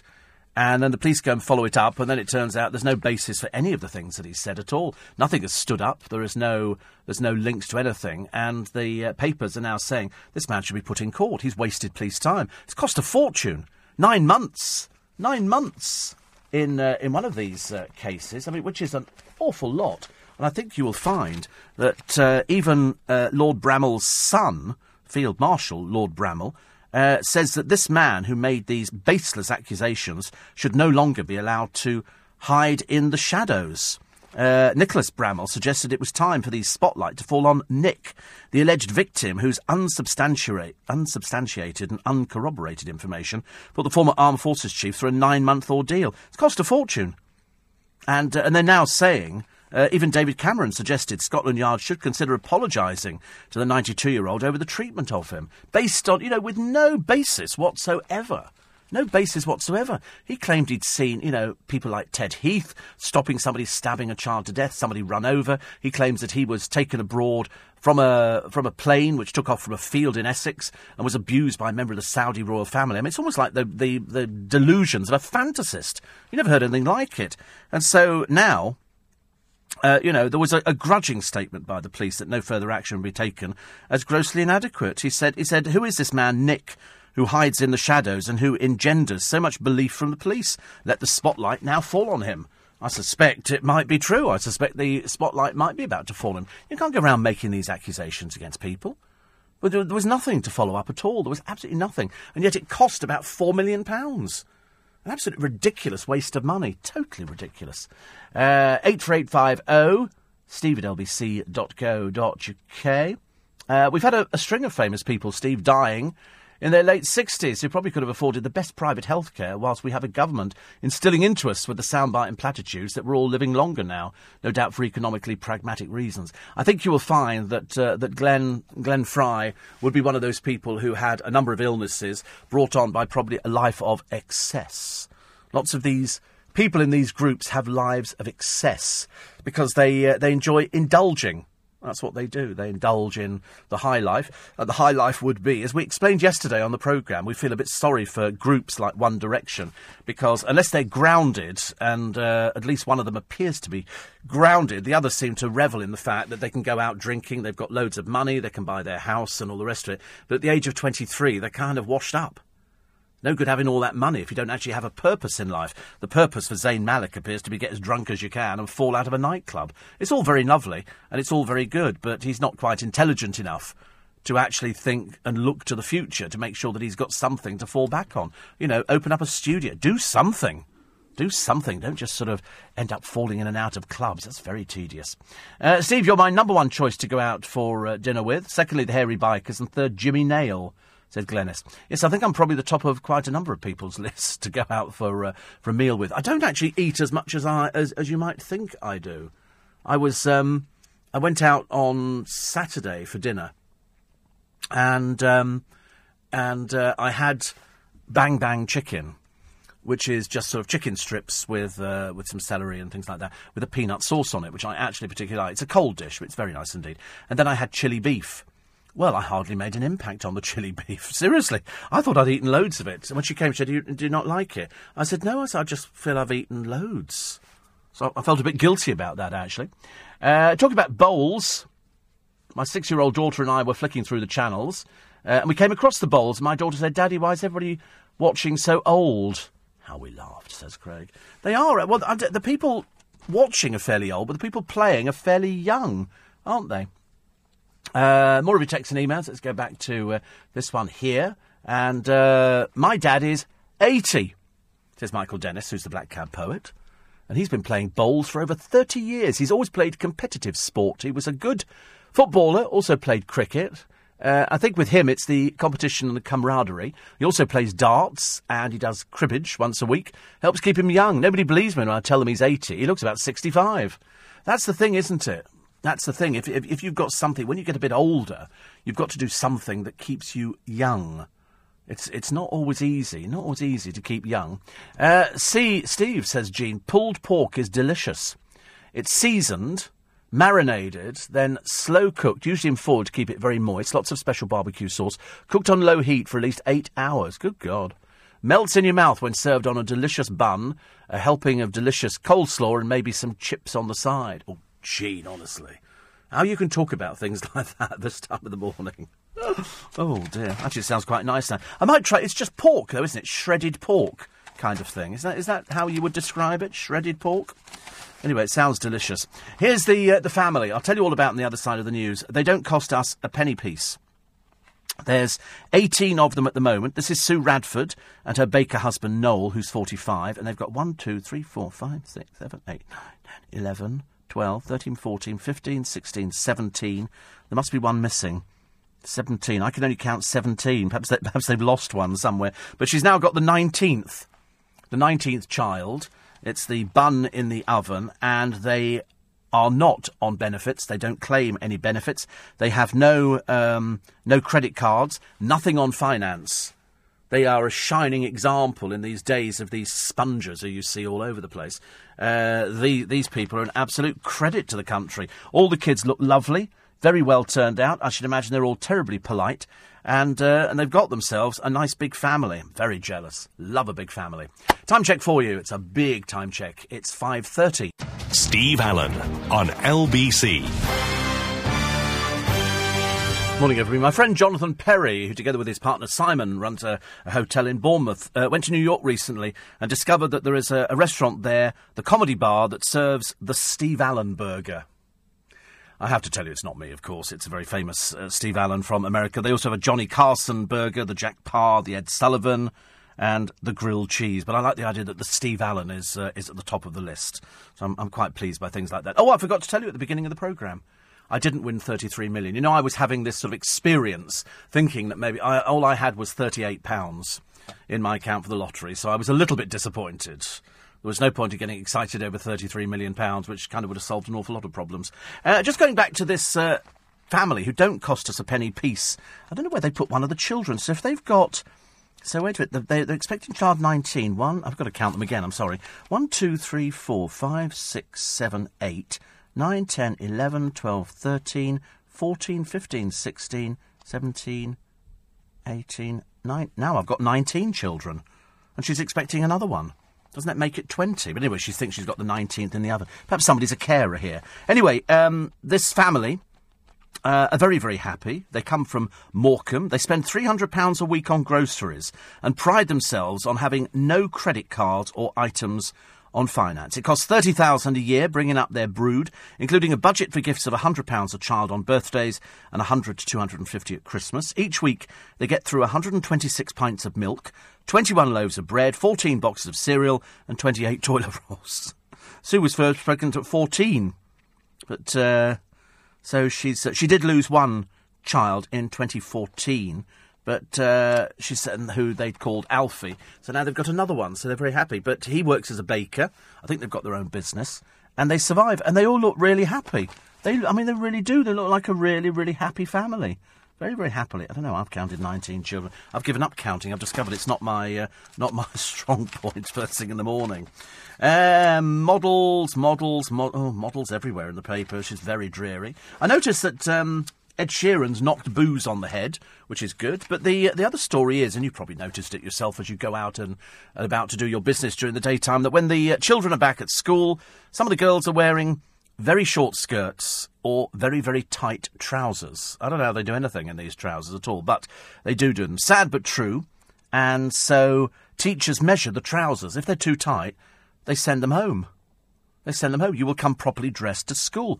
Uh, they've broken a regulation insisting there must be a gap of 5 centimetres to 10 centimetres when the hem is pulled from the ankle. Parents are furious, as you can well imagine. Oh, I'm outraged. Outraged. Uh, Jane Ogden was livid when daughter Ellie was sent home, the mum of seven raged, raged, if you please. Uh, the teachers with me- are measuring trousers with rulers. They're lining the children up when they go into school.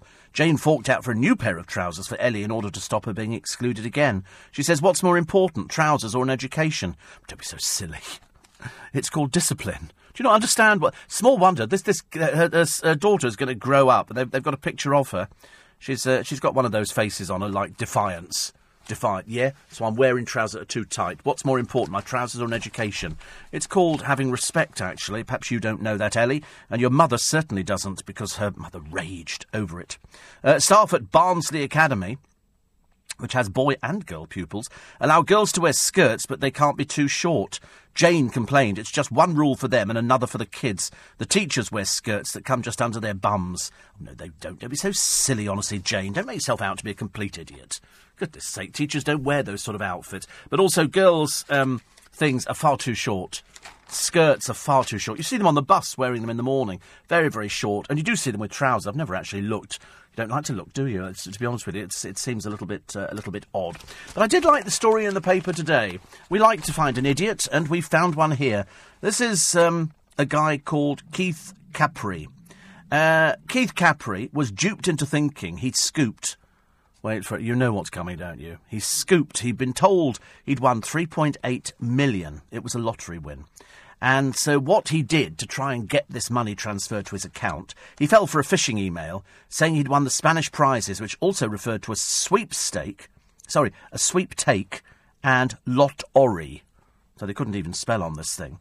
He's, I mean, you know, what, what more can we do, ladies and gentlemen? You know, you wouldn't fall for it. He sent a hundred thousand pounds of his own money. A hundred thousand. I mean, he's got to be really the dumbest one we found today. Uh, of his own cash. Then he swindled six pals, telling them he needed money to release his dad's inheritance. He cheated on his partner with a woman he duped out of fifty-six thousand uh, pounds.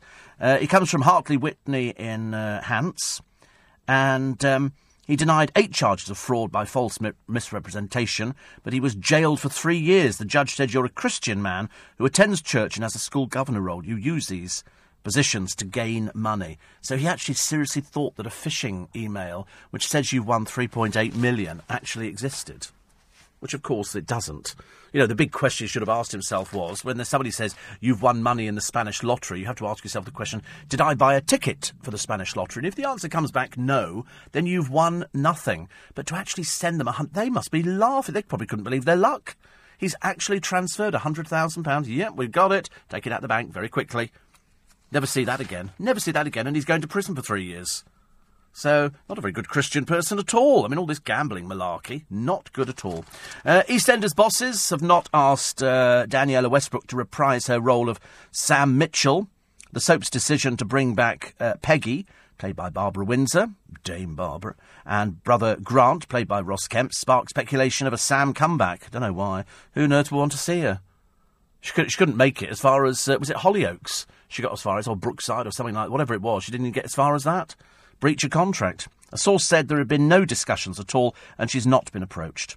Many thought that it would be a, a natural thing for the producers to reach out to Danielle, uh, but she's not heard a peep. Why would she? Why, why, why on earth would she hear anything? They're not remotely interested in her at all. She's currently in Celebrity Big Brother. She was twice, twice written out because of cocaine related problems and lateness on set. And so, because, you know, she's obviously not fit for purpose, they're not going to book her again. They're never going to book her. A spokesman said it's too early to say if any other characters from the Mitchell family will be returning. We've definitely not ruled out anyone at this stage, but um, uh, EastEnders didn't yesterday uh, totally rule out a future return for Sam's character. Oh, she'll have to really make a big effort, and I don't think she's capable of doing things like that. I don't think so. I'd be surprised, actually. Uh, another one here. From Noreen, who says it's really awful about all these stars we're losing. Quite a few already this year. A great band, though, is being formed in heaven. Is it ever? My God, they've got everybody, haven't they? And uh, I did get the email from Starbucks to say you can ring ahead and order your coffee. We don't like the sound of that. They often struggle to make a hot cup of coffee when you're in front of them. It leaves me stone cold, methinks, if you order it in advance. Yeah, I mean, how do, I don't know how that works. I haven't investigated because I, am not really in favour of using these apps to say, oh, I'm coming in in five minutes and have my usual cup of coffee, because the chances are you'll get in there and it won't be ready. Because they're never going to get it exactly right, are they? So I think that might be testing it a little bit too much. Little bit too much. And uh, has anybody ever made, after dolls' houses, says, says Philip, a doll's block of flats? I think there'd be a lot more furniture. Do you not think? Do you not think there'd be a lot more furniture?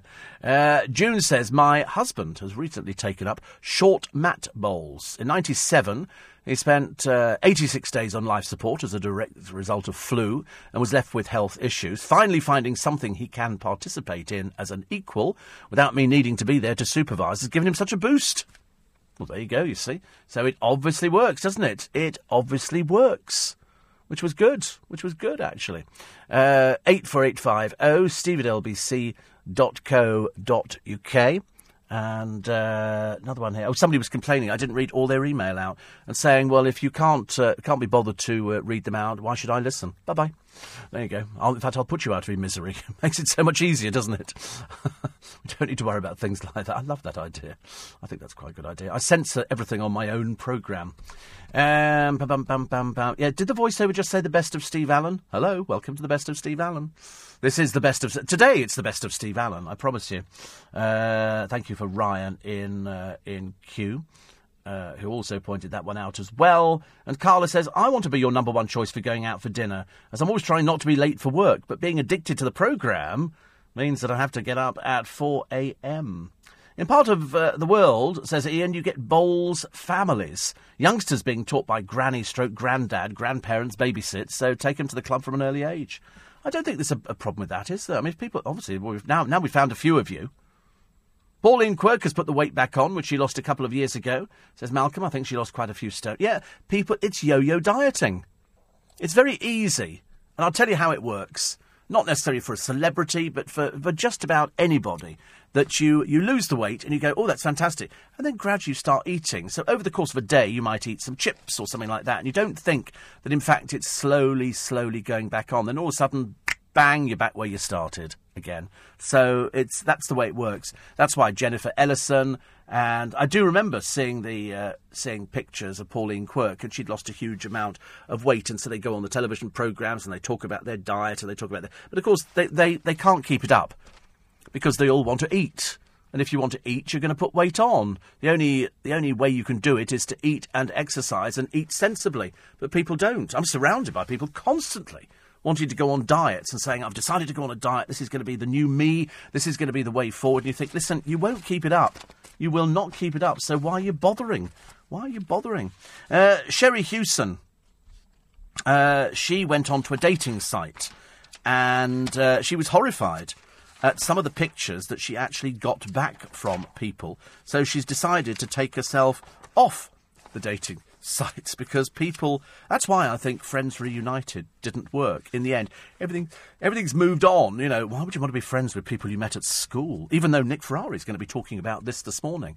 But you know, people you bumped into at school. I quite like to see some of them. But then I think all you'd be looking at, you'd have an image in your mind of what they looked like when they were at school, and then you'll see them again. and You'll go, wow. I mean, I went out to. I was out in Joe Allen's the other day, and uh, a friend of mine, Nick was in there, and he was he didn't recognise me, and we worked together for quite a long time. So obviously, I've changed beyond belief. But you know, in your own mind and looking in the mirror, you don't see yourself as as changing. So.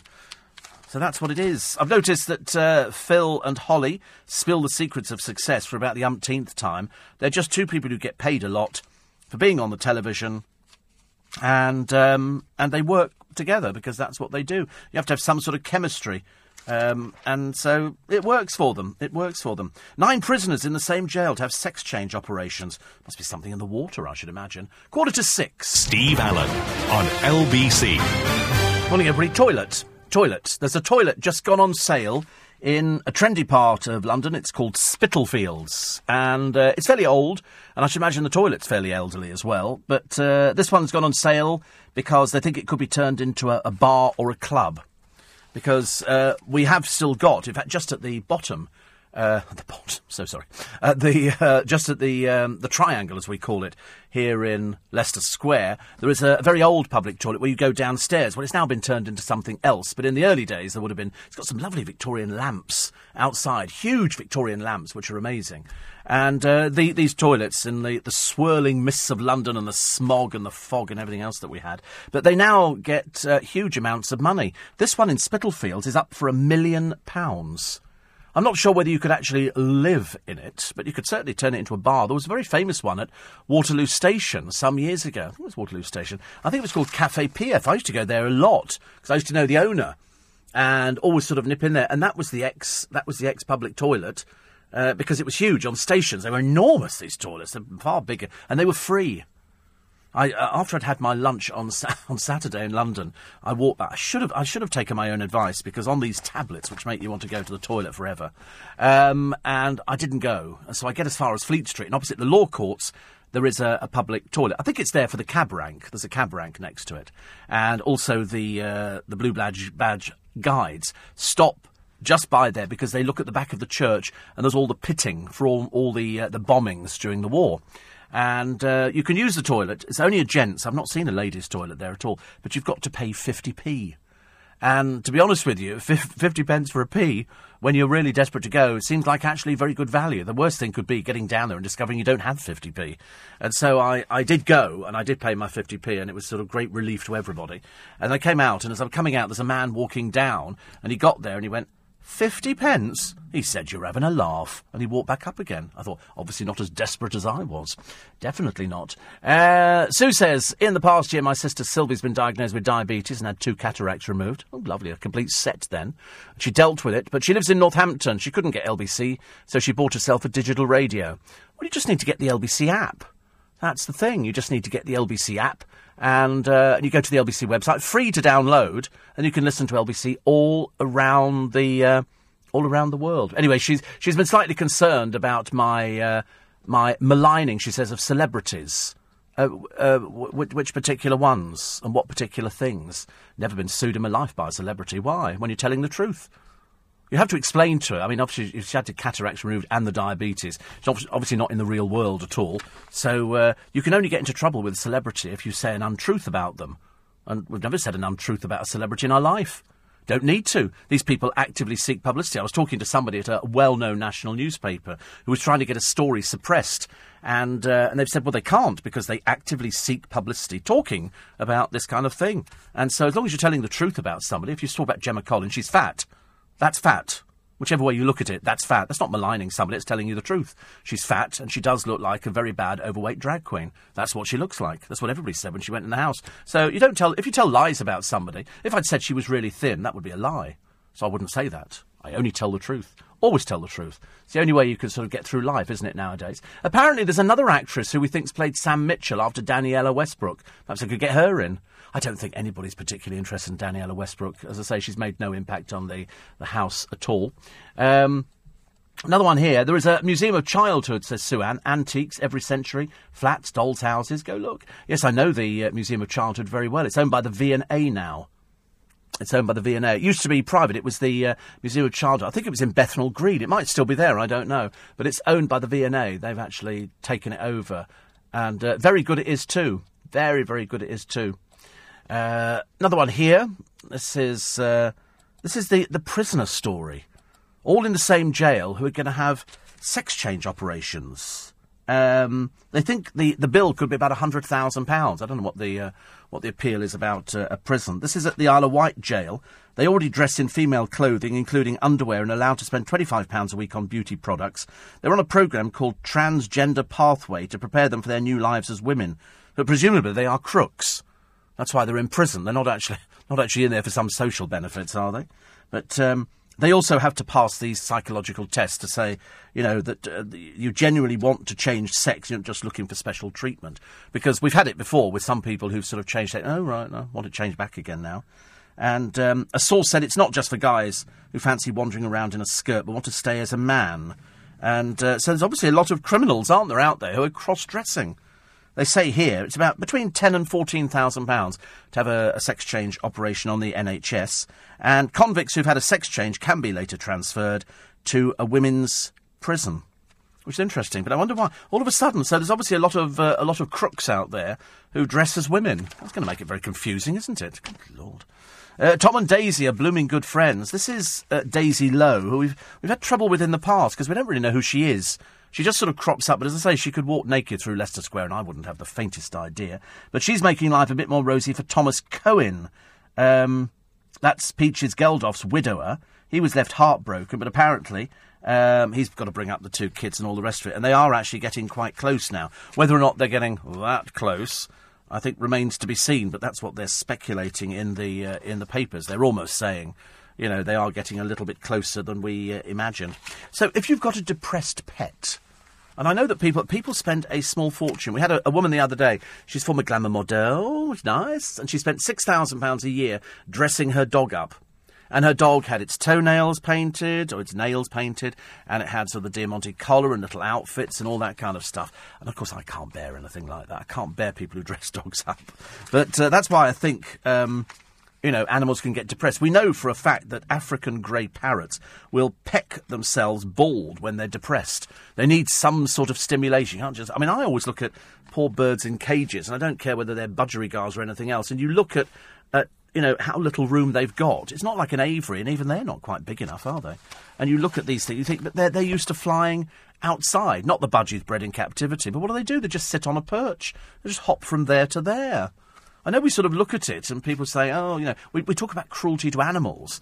And yet, I'm sure that budgies and parrots and parakeets and everything else, they, they, they should get equal rights. But we just seem to think it's dogs and cats, don't we? And horses. Horses more and more now. Horses more and more. Uh, Sherrie Hewson, and she was shocked when a picture of her popped up in her dating site inbox. She quit the site, site in disgust, but in her inimitable way, she now manages to play it for laughs. She's 65. She's looking for some body. She didn't actually know what it was when she saw this picture of that pop up. She said, I haven't seen one for many years. I don't think they've changed, actually, in, in any way, shape, or form, Sherrie. She says, but uh, I now can't get it out of my head. So she went on this, this dating website. And uh, she said, the only way to meet somebody is on a website. You can't go to a club or a discotheque, as they used to call it in my day. Well, they do have clubs, you know, they do have uh, dating where you can go and meet people in a bar or they, or they do speed dating. But the trouble is, you see, if you're famous, it's a bit more difficult, isn't it? You can't just sort of go out and uh, and go, oh, I'm good, because people are going to go, oh, it's Sherrie Hewson, and somebody might take advantage of her, go out with her, and then sell a story, and that would be an even bigger disaster. She says, I don't know if I'd date a, a younger man. She has had several. Uh, bad relationships. She was married to a DJ, Ken Boyd, lasted 20 years, but ended her in tears, leaving her bankrupt and in ill health. But um, she, she's hoping that she's going to get somebody, but I think it's not that easy. For those people who are desperate to find a relationship, I've got friends of mine who go on Tinder, and and which is sort of where you sort of somebody has to accept you. I think you sort of send. I don't know how it works. They were trying to explain it to me, and I said, "You put rude pictures on there." I said, "No, no, no, you don't do that. You just put a picture of yourself." So a friend of mine put a picture of himself, but with three other friends who turned out to be better looking than he was which is a bit difficult. You can't do that. If you're going to put a picture up, put one of yourself. Don't put it because they're going to go, yeah, well, no, I mean, only put it up with ugly people. People who, are, I mean, go out and find them if necessary on the streets of Shoreditch or Spitalfields or anywhere, Glasgow, Edinburgh. Other places apply as well. Just find ugly people, have a picture taken with them, then you stand out as being the attractive one, because otherwise people can be looking at the picture going, I want to go out with the one in the middle. Don't want to go out with the one at the end. And I said, you need to change the picture. That's not a good start. You know, depending on how serious you are to actually find somebody, or failing that, proper bar up. You tend to find after about three or four drinks, people look terribly attractive. Sometimes five drinks, they look absolutely stunning. You can't believe you've actually pulled somebody. But now, nobody spends all night. The latest story in the paper today is that the, the staying all night thing, so I'll make you breakfast, has gone out the window. Now, people just want a bit of, a bit of action in the bedroom. Lord above, I can't believe I've said that. I can't believe I've even talked about action in the bedroom because no, nobody wants to commit themselves, do they? They just want that, and that's it. They had a girl on one of these date programs, and she said, Men only want me for that. So she's been out with a load of the wrong people. Heading to the news at six o'clock this morning. The, uh, the school excluding 20 in a day for wearing their tight trousers. The sixth person to commit suicide off the top of the same restaurant in London. They're going to have to close this down at the top. It's, just, it's too dangerous, I think. It really is. Uh, 70% of people think they're in the wrong job. So, in other words, they're in the wrong job, which means they're miserable, which means they're not giving 100%, which means they're not actually much use to anybody at all. The over 50s have turned to booze to help stress and loneliness. Michael Caine says his wife saved him from an early grave. Must be lovely actually being Michael Caine. Very successful. He was drinking a bottle of vodka a day and doing loads of cigarettes, but the wife saved him. So that's a showbiz marriage that's worked. And Sick David taken off the guest list. Oh, and a little terraced house. It's got a big, big secret. LBC. This is LBC, leading Britain's conversation with Steve Allen. Tweet at LBC. Text 84850. Steve Allen on LBC Morning, everybody. It's coming up five past six. It's Tuesday, the 19th of January. It's Steve Allen's early breakfast. So, the best place to work if you're gay is MI5. No surprise there, ladies and gentlemen. I think the whole idea being years ago it was all these beautiful Russian women who would seduce our spies. Now, of course, the guys are going, we're not really interested at all. It's very sweet of you, but don't, don't bother. Penguin, non university jobs vow. They're not going to insist on that now. I've often said I've never been asked in all the years, what are your qualifications from school? It doesn't make any difference. Can you do the job? Yes. Do you do you do it well? Yes. Do you enjoy doing it? Yes. Do you enjoy pushing the boundaries? Yes. You got the job. Simple as that. Uh, snooze to lose diabetes, and staying till the morning is now so last year. Britain's worst road hogs, the boy racers and white van men, and I included women in that. They didn't say women in the paper. I've added them, thinking it might be terribly sexist if we didn't say that there are women who drive white vans. Traditionally, it's the male domain, isn't it? The white van men. Excuse me, I'm constantly seeing people who pull out, pull out in front of it. Oh, dreadful, dreadful. And of course, the other thing is, is if you've actually got somebody who's got a name of a company on the side of them, then that's okay. I did see the name of a company the other day parking in a disabled space. They weren't disabled. It was a Costco. They just decided to park there, being a bit lazy. Uh, the biggest jaws seen off the coast of Adelaide in Australia. So when we say jaws, we're talking sharks. This is a great white. They reckon it's about seven metres long. That's about 23 feet. Yeah, I couldn't work out what 23 feet look like. I don't know if this studio is 20. No, this studio can't be 23 feet, can it? Must be, uh, must be a lot less. Um, and is your pet depressed? And they, they've got things to do to sort of to make your pet. You don't want them to sleep all day. Now we know cats enjoy sleeping. They do what they want to do. If you leave a radio on, that keeps the cat or dog from getting lonely. So you could, you could, and if you send in your dog or cat names, I can repeat them. I can weave them into conversations for you, just so they. Uh, that's what Gloria Hunniford used to do. She had two dogs, one called Honey and one called Ford. So when she did her radio program, she could, she would say Honey Ford, and the dogs would think, oh, she's talking to us. It's good, isn't it? Clever stuff. I never thought about that. Uh, sit on the floor at night when you watch television rather than in a chair. Getting down to your pet's level could make them feel like they have a friend. Aww. See, little things that you've not thought about. Uh, as well as good sleep, ensuring your pet gets adequate awake time to feel mentally healthy. Play music for your dog. Some people apparently say it has no effect, but a lot of people say a bit of Snoop Dogg uh, or Who Let the Dogs Out, you know, would be fairly popular. Animals like that. Elton John was saying that his uh, his boys uh, love rap music. They're into sort of the naughty rap stuff. Very naughty. Uh, buy your dog an ale. Have you heard of this? Snuffle Dog beer is just launched in pet stores and some pubs, made by a Belgian brewery, packed with flavourings, vitamin B, oils, and minerals, but no alcohol. So you don't need to worry about the dog sitting there going, "Ooh, I've had a bit of a sherbet." It's not going to be like that at all. And uh, if your dog isn't bouncing back and he or she is losing weight or seems unresponsive, make an appointment to see the vet who may run some blood tests to ensure there's not an underlying medical condition. And uh, because they can also get uh, antidepressants as well. And you get diabetic dogs and cats. Did you know that? I didn't know that. I had no idea. Uh, it's uh, it's barely a, a day goes by or a week goes by on this programme where we don't find another benefit sheet. We've never found, as far as I remember, a doctor. But we found a doctor here. And this is Sandra Turnbull, who was passed fit for combat training as a volunteer Territorial Army medic while receiving disability living allowance. Yes, she was claiming it. She claimed that she could barely walk. This is a doctor. You thought if you got that far in your career. But anyway, uh, she comes from Newcastle. Uh, she was photographed being hauled onto a Sea King chopper. She started a six mile march with a rifle and a 15k rucksack. Also worked 12 hour shifts at a hospital. And so she's been found guilty of being overpaid £22,300 in benefits. A barrister said she had a hip replacement last year, but had not disclosed the full picture to benefits officials. That's called lying. She knew that she'd had a hip replacement. She didn't do the change of circumstances. So, and all she got was a 12 month community order and will face a General Medical Council disciplinary tribunal. Uh, the uh, recorder says these are not offences of, of oversight or mistake, but plain old fashioned dishonesty. She's a crook. She's a benefit fraudster. It doesn't matter whether she's a doctor or a vicar or a nurse. It makes no difference. Once a benefit fraudster, always a benefit fraudster. She knew exactly what she was doing. She thought she could get away with it, but obviously somebody somewhere along the line phoned up and went, uh, "There is a benefit fraud hotline, and you can uh, you can give people up on that one." Uh, Ian Hyland talks about Getaway Car. This is Dermot O'Dreary's programme. It's the most boring thing on the television. I don't know why. Listen, they would have thought that once he came off the X Factor, there was a reason for it, mind you, out of the frying pan into the fire. And so they've stuck him on this, this getaway car. It's just not interesting or amusing or anything. It's just absolutely dreadful. So I don't know why they're, why they're really bothering about it. Uh, back at uh, Celebrity Big Brother, Christopher Maloney had this to say about Gemma Collins. Sometimes when I speak, she looks to the ceiling and switches off. I don't know whether it's because I'm boring or what.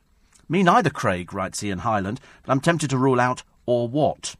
Uh, P.S. Re Stephanie Davis likening Gemma to the Lion King, possibly, but she looks more Hakuna Frittata than Hakuna Matata to me.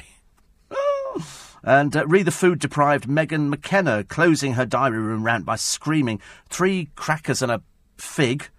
Wasn't that the one that Hugh Grant was in? PPS Darren Day being asked to name this year's least famous housemate was surely the hardest task in the history of Big Brother, especially without Google. And stop press, David Gest has left the house citing medical reasons. No, I didn't know that bored witless was a medical condition, but I do think it could be catching. They all just walk, don't they, now? They've suddenly realised they wouldn't have done it years ago. They'd have carried on. Now they've learnt the trick. They've all done it. I'm going to leave. Well, leave then. Leave. You're not getting any of your money. It should be written into the contracts. Why would you not write that into a contract? Makes perfect sense, doesn't it? Uh, Kevin the Milkman says, Steve, some of us on the streets of Shoreditch are handsome. Yes, I mean, you're absolutely right. Absolutely right. I mean, you are the exception to the rule. And Eddie says, I was in Costco and they've got great men's socks. I'm buying them from there. I'm buying from there. Uh, sadly, says Christine, Friends Reunited's been inundated with horrible fake names in the groups, and the abuse has driven many of us off. It's the abuse, isn't it, that you get from people? And you think to yourself, why should you bother with them? Why should you bother? It's just, you know, it's you just delete. I just delete. It's so much easier and so much quicker. Because nowadays people just sit there. Generally speaking, if they've got some sort of illness, you know, they don't. I don't know, you know, what sort of illnesses they would have.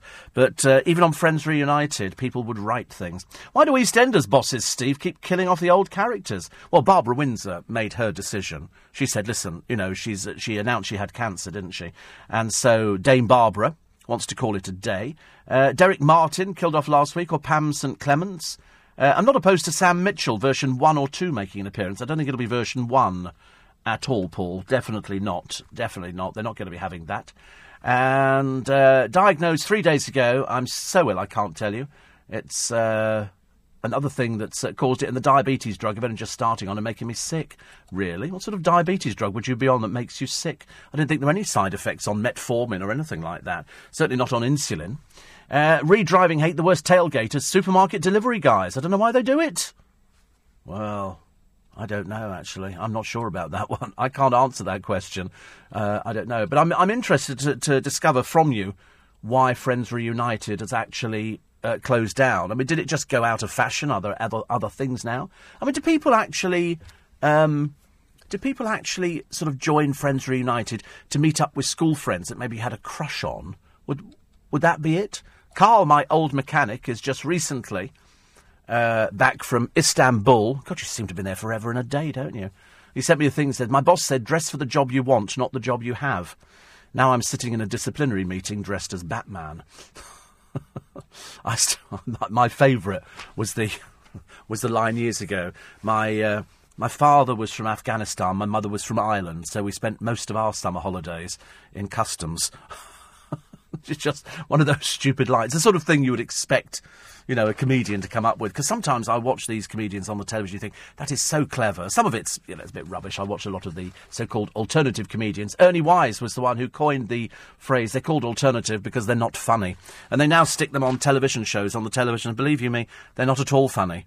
And they put them up, they have to put their name, and then they have to put what they do.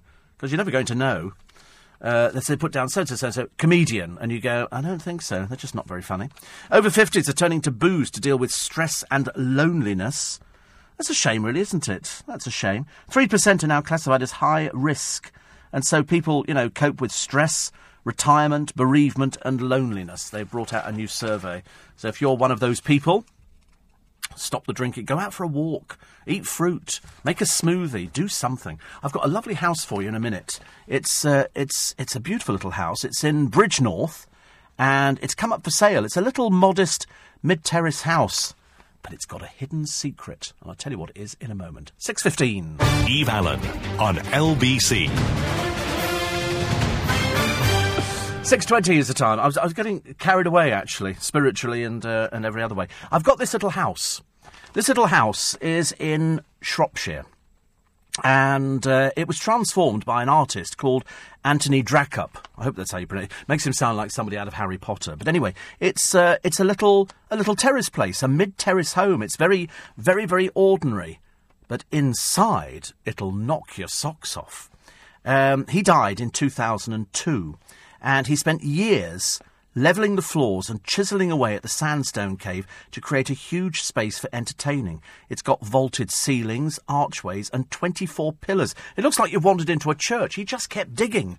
He just kept digging, and it's absolutely sensational. On top of the cave, two bedrooms, a galley kitchen, and an attic room. There's a near vertical garden, and uh, the estate agent says, I've not seen one like this before. It's remarkable. I mean, it, it really is truly remarkable. From the outside, little terraced house, and then you go into this.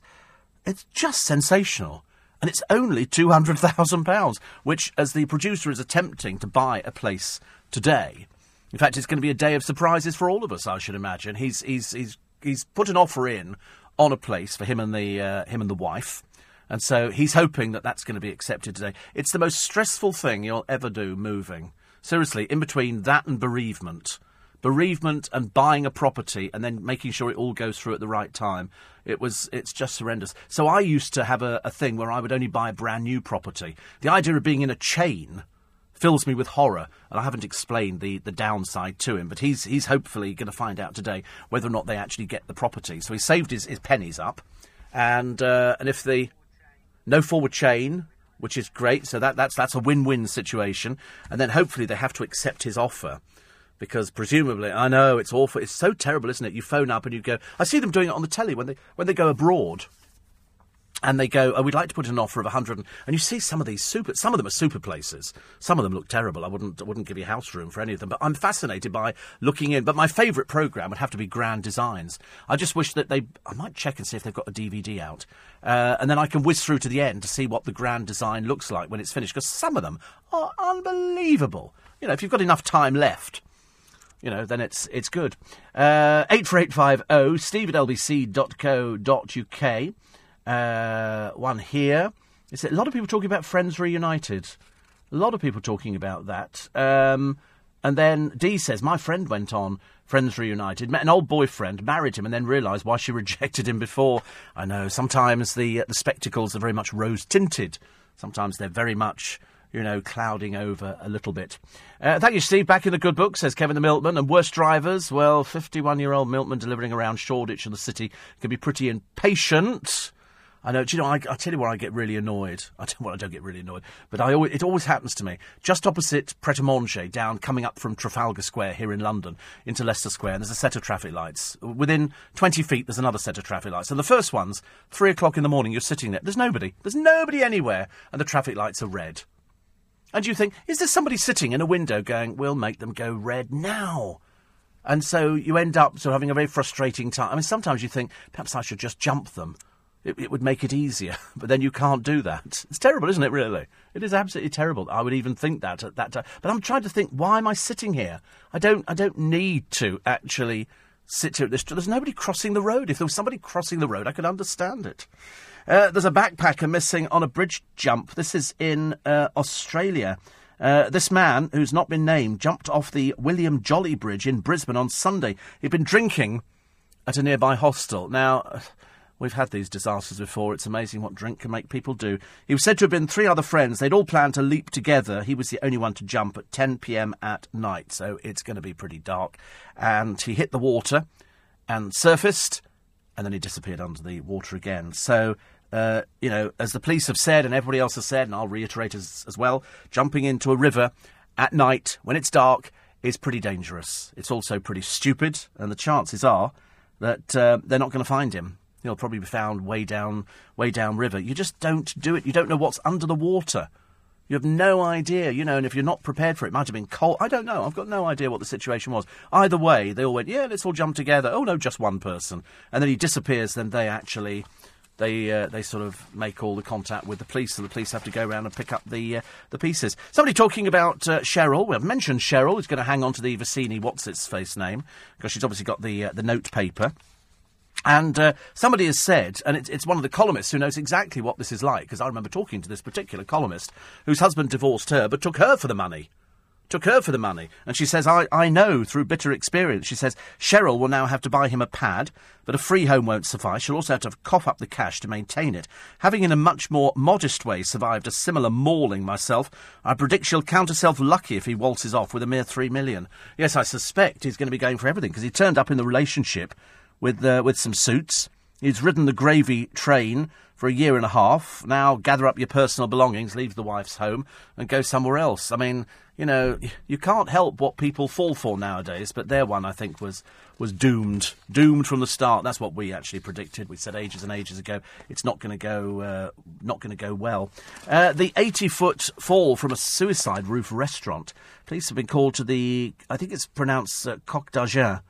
The City of London. This is a 29 year old. A bunch of flowers was later laid at the scene. City of London police have said the latest tragedy happened Sunday afternoon.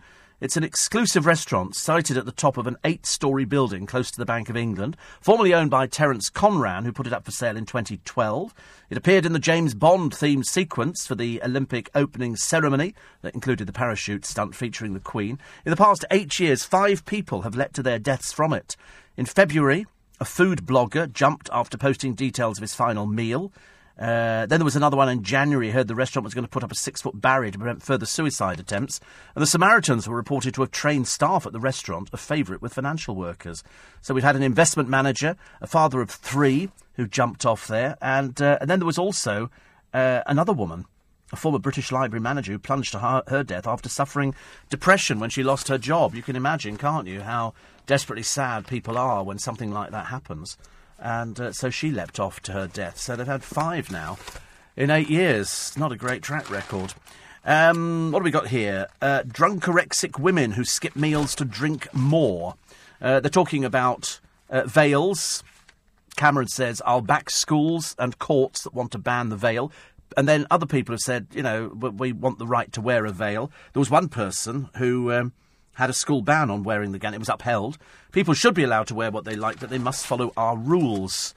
And uh, they banned it in France. I think it's banned in Australia. You don't need it. You don't need it. Even Jasmine Alibhai-Brown has done a piece in one of the papers, and she's talked about, you know, going to. She went somewhere, I forget where it was now, but she said it was only men. And she said, and she went round to houses to go, are there any, you know, Muslim women in here? Why are they not coming? Oh, no, we couldn't go out. They're almost being pushed back by the men. But Giles Brandreth comes up with my favourite today. As more and more people eat on the street, the trains, and even at the theatre, it's giving him indigestion. There is nothing, he says, more vulgar than guzzling food in public. And he's not wrong.